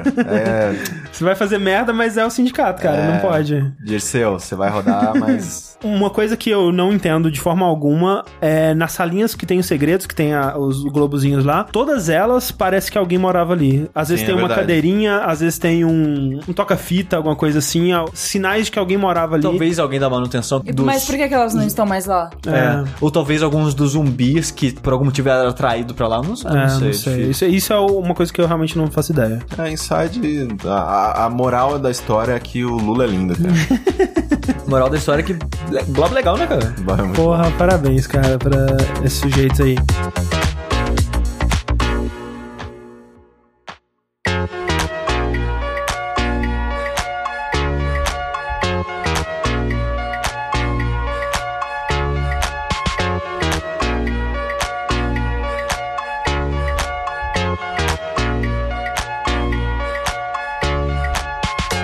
E já tem uma imagem, né, de um, de um próximo jogo. Sim. Eles fizeram um teaser de uma imagem que é tipo um astronauta num... Na neve, na assim. neve, É. com tipo um... Eu não vi essa imagem. Uns farrapos atrás dele, como se fosse um paraquedas Aham. destruído ou coisa Que, assim. é, vale dizer que quando eles terminaram Limbo, um ilustrador fez a imagem do Blob, que né, você vê e é bem parecido com o, o que aconteceu no, no final mesmo. E essa imagem foi a base pra tudo que eles fizeram no Inside, tanto o estilo de arte quanto o design do Blob e tudo E mais. foi a primeira coisa que você fez. Foi a primeira coisa que eles fizeram. Só que, tipo, eles não podiam mostrar porque era spoiler. E nesse caso, eles fizeram também uma imagem que é o conceito e provavelmente vai ser a, a base pro próximo E já jogo. mostraram. Mas já mostraram porque provavelmente não é tanta coisa assim. Exato. Ah, tá. Agora tá. Tô vendo agora. E essa imagem, ela mostra, tipo, tentando especular através dela, né? Que agora o jogo não vai ser mais é, divisão paralela, né? De você, você vai ter profundidade no mundo, porque o personagem tá olhando pro, pro fundo em vez de estar olhando pro lado. É, mas ele pode andar pro lado e olhar pro fundo. Sim, talvez. mas eu acho que eu acho que eles vão mudar isso. Talvez, porque, talvez. Porque tá, tá tipo uma fumaça no fundo, como se ele estivesse indo em direção à fumaça. É que caiu alguma coisa, tem um negócio É, pegando fogo no sim. fundo e ele tá indo meio Em que- direção de lá. É, me parece que funcionaria bem pra eles nessa. Eles fizeram Mudar um um plano pouco. com o Limbo, agora eles adicionaram mais um plano pro Inside e É. vão adicionar mais ainda. É, tipo- Já os caras estão fazendo mundo aberto. É, o próximo jogo dele vai ser o Sandbox. E... Caralho, vai demorar 20 anos pra sair. Mas o curioso agora é que os diretores, né, criativos e da empresa e tal, eles não trabalham mais com isso. É verdade. Porque o cara que tava no, no título do Limbo, Arn Jensen. Arm Jensen, ele se afastou da empresa e ele agora é só um executivo da empresa. É, que tem uma treta, porque assim, ele e o. O Arn Jensen e o Dino, os dois que eram os cofundadores, eles tiveram alguma treta que provavelmente foi motivos pessoais, porque eles não, não falaram, não Isso é falaram sobre mu- isso. é muito birrinha de criança, Muito, cara. é. Em 2015, em algum momento, por algum motivo, que o Dino disse que era por problemas de meta de entrega, data de entrega de projetos e o momento que eu estou na minha vida. Foi essa a desculpa que ele deu. Foi tipo, por que, que vocês brigaram? Prazo e minha vida pessoal no momento. Aham. Eles deram um desentendimento ali. O Jensen falou que não queria mais trabalhar como liderança criativa e tal. E ele fez uma carta se desligando desse aspecto. Só que teve uma confusão, dizem que é uma confusão, que o Dino falou: Ah, beleza, então tirou o nó dele de tudo da empresa. Cara, opa, que isso, cara? Eu só falei que eu não sou mais diretor criativo, ainda sou executivo e dono de 51% dessa porra. É que ah, ele entregou uma carta de demissão, mas ele tá só se demitindo da parte criativa. parte criativa, ele ia ainda ficar só na parte executiva. Exato. Exato. Ah, Aí ele falou: ah, beleza, então, tira o nó dele de tudo. Ele, opa, não, peraí, ação judicial, treta aqui, vamos resolver isso aí. E a treta foi tão grande que um órgão responsável por parte econômica na Dinamarca teve que intervir na empresa. Eita. Porque, tipo, tava feia a treta dos dois, falaram, não, peraí, a gente tem que regularizar isso aqui certinho, ver o que tá acontecendo. Aí foi parada legal. Falaram, ok, o Dino tá meio zoado na história. Aí a resolução foi, o Jensen comprou os 49% do Dino, agora o Jensen é dono de 100% da empresa, Aham. e o Dino desligado completamente e tá fora. Sim. Só que aí tá, a gente tem um lado que, um, um co-criador tá totalmente desligado da empresa. Sim. O outro é dono de 100% dela, mas Não- não faz mas parte não faz parte parte mais do desenvolvimento dos jogos. Do criativo. É. É da parte criativa. Então, Então, não dá pra saber o que vem por aí. exato. Tem que ver o que vem por aí, É, não dá pra tem que saber. ser o cachorro lá. Então, Vamos ver o que vem por aí. Então, eu fico curioso pra ver o que vai acontecer com o próximo jogo, porque agora a liderança criativa vai ser completamente diferente, sabe? Meio que o grupo tá livre, sabe? Sim. De certa forma. E é um grupo totalmente capaz que a gente, pelo que a gente viu, né? Então, Sim, com certeza. curioso pra ver o que eles vão criar aí. É, mas tem aquele negócio também, né? Tipo, com o tempo, até um chimpanzé pinta a Mona Lisa, né? É, o que a, a Telltale parecia pra gente num primeiro momento, né? É. Então, Eu fico com medo, ver. cara. eu, eu tô justamente uso a Telltale como exemplo, porque no momento que ela parecia a menina perfeita e tal, agora pra mim é uma decepção absurda, Ah, é. decepção atrás Acho de decepção. Todo mundo, então é. eu tenho muito medo que isso aconteça com o nosso querido Lula, também conhecido agora como Play Dead. Exatamente. PT. Caralho, velho. Nossa. é de com Aí eu fui, o. Dino foi impeachment. Nossa. Foi golpe. Caralho. Puta que pariu. Tempo.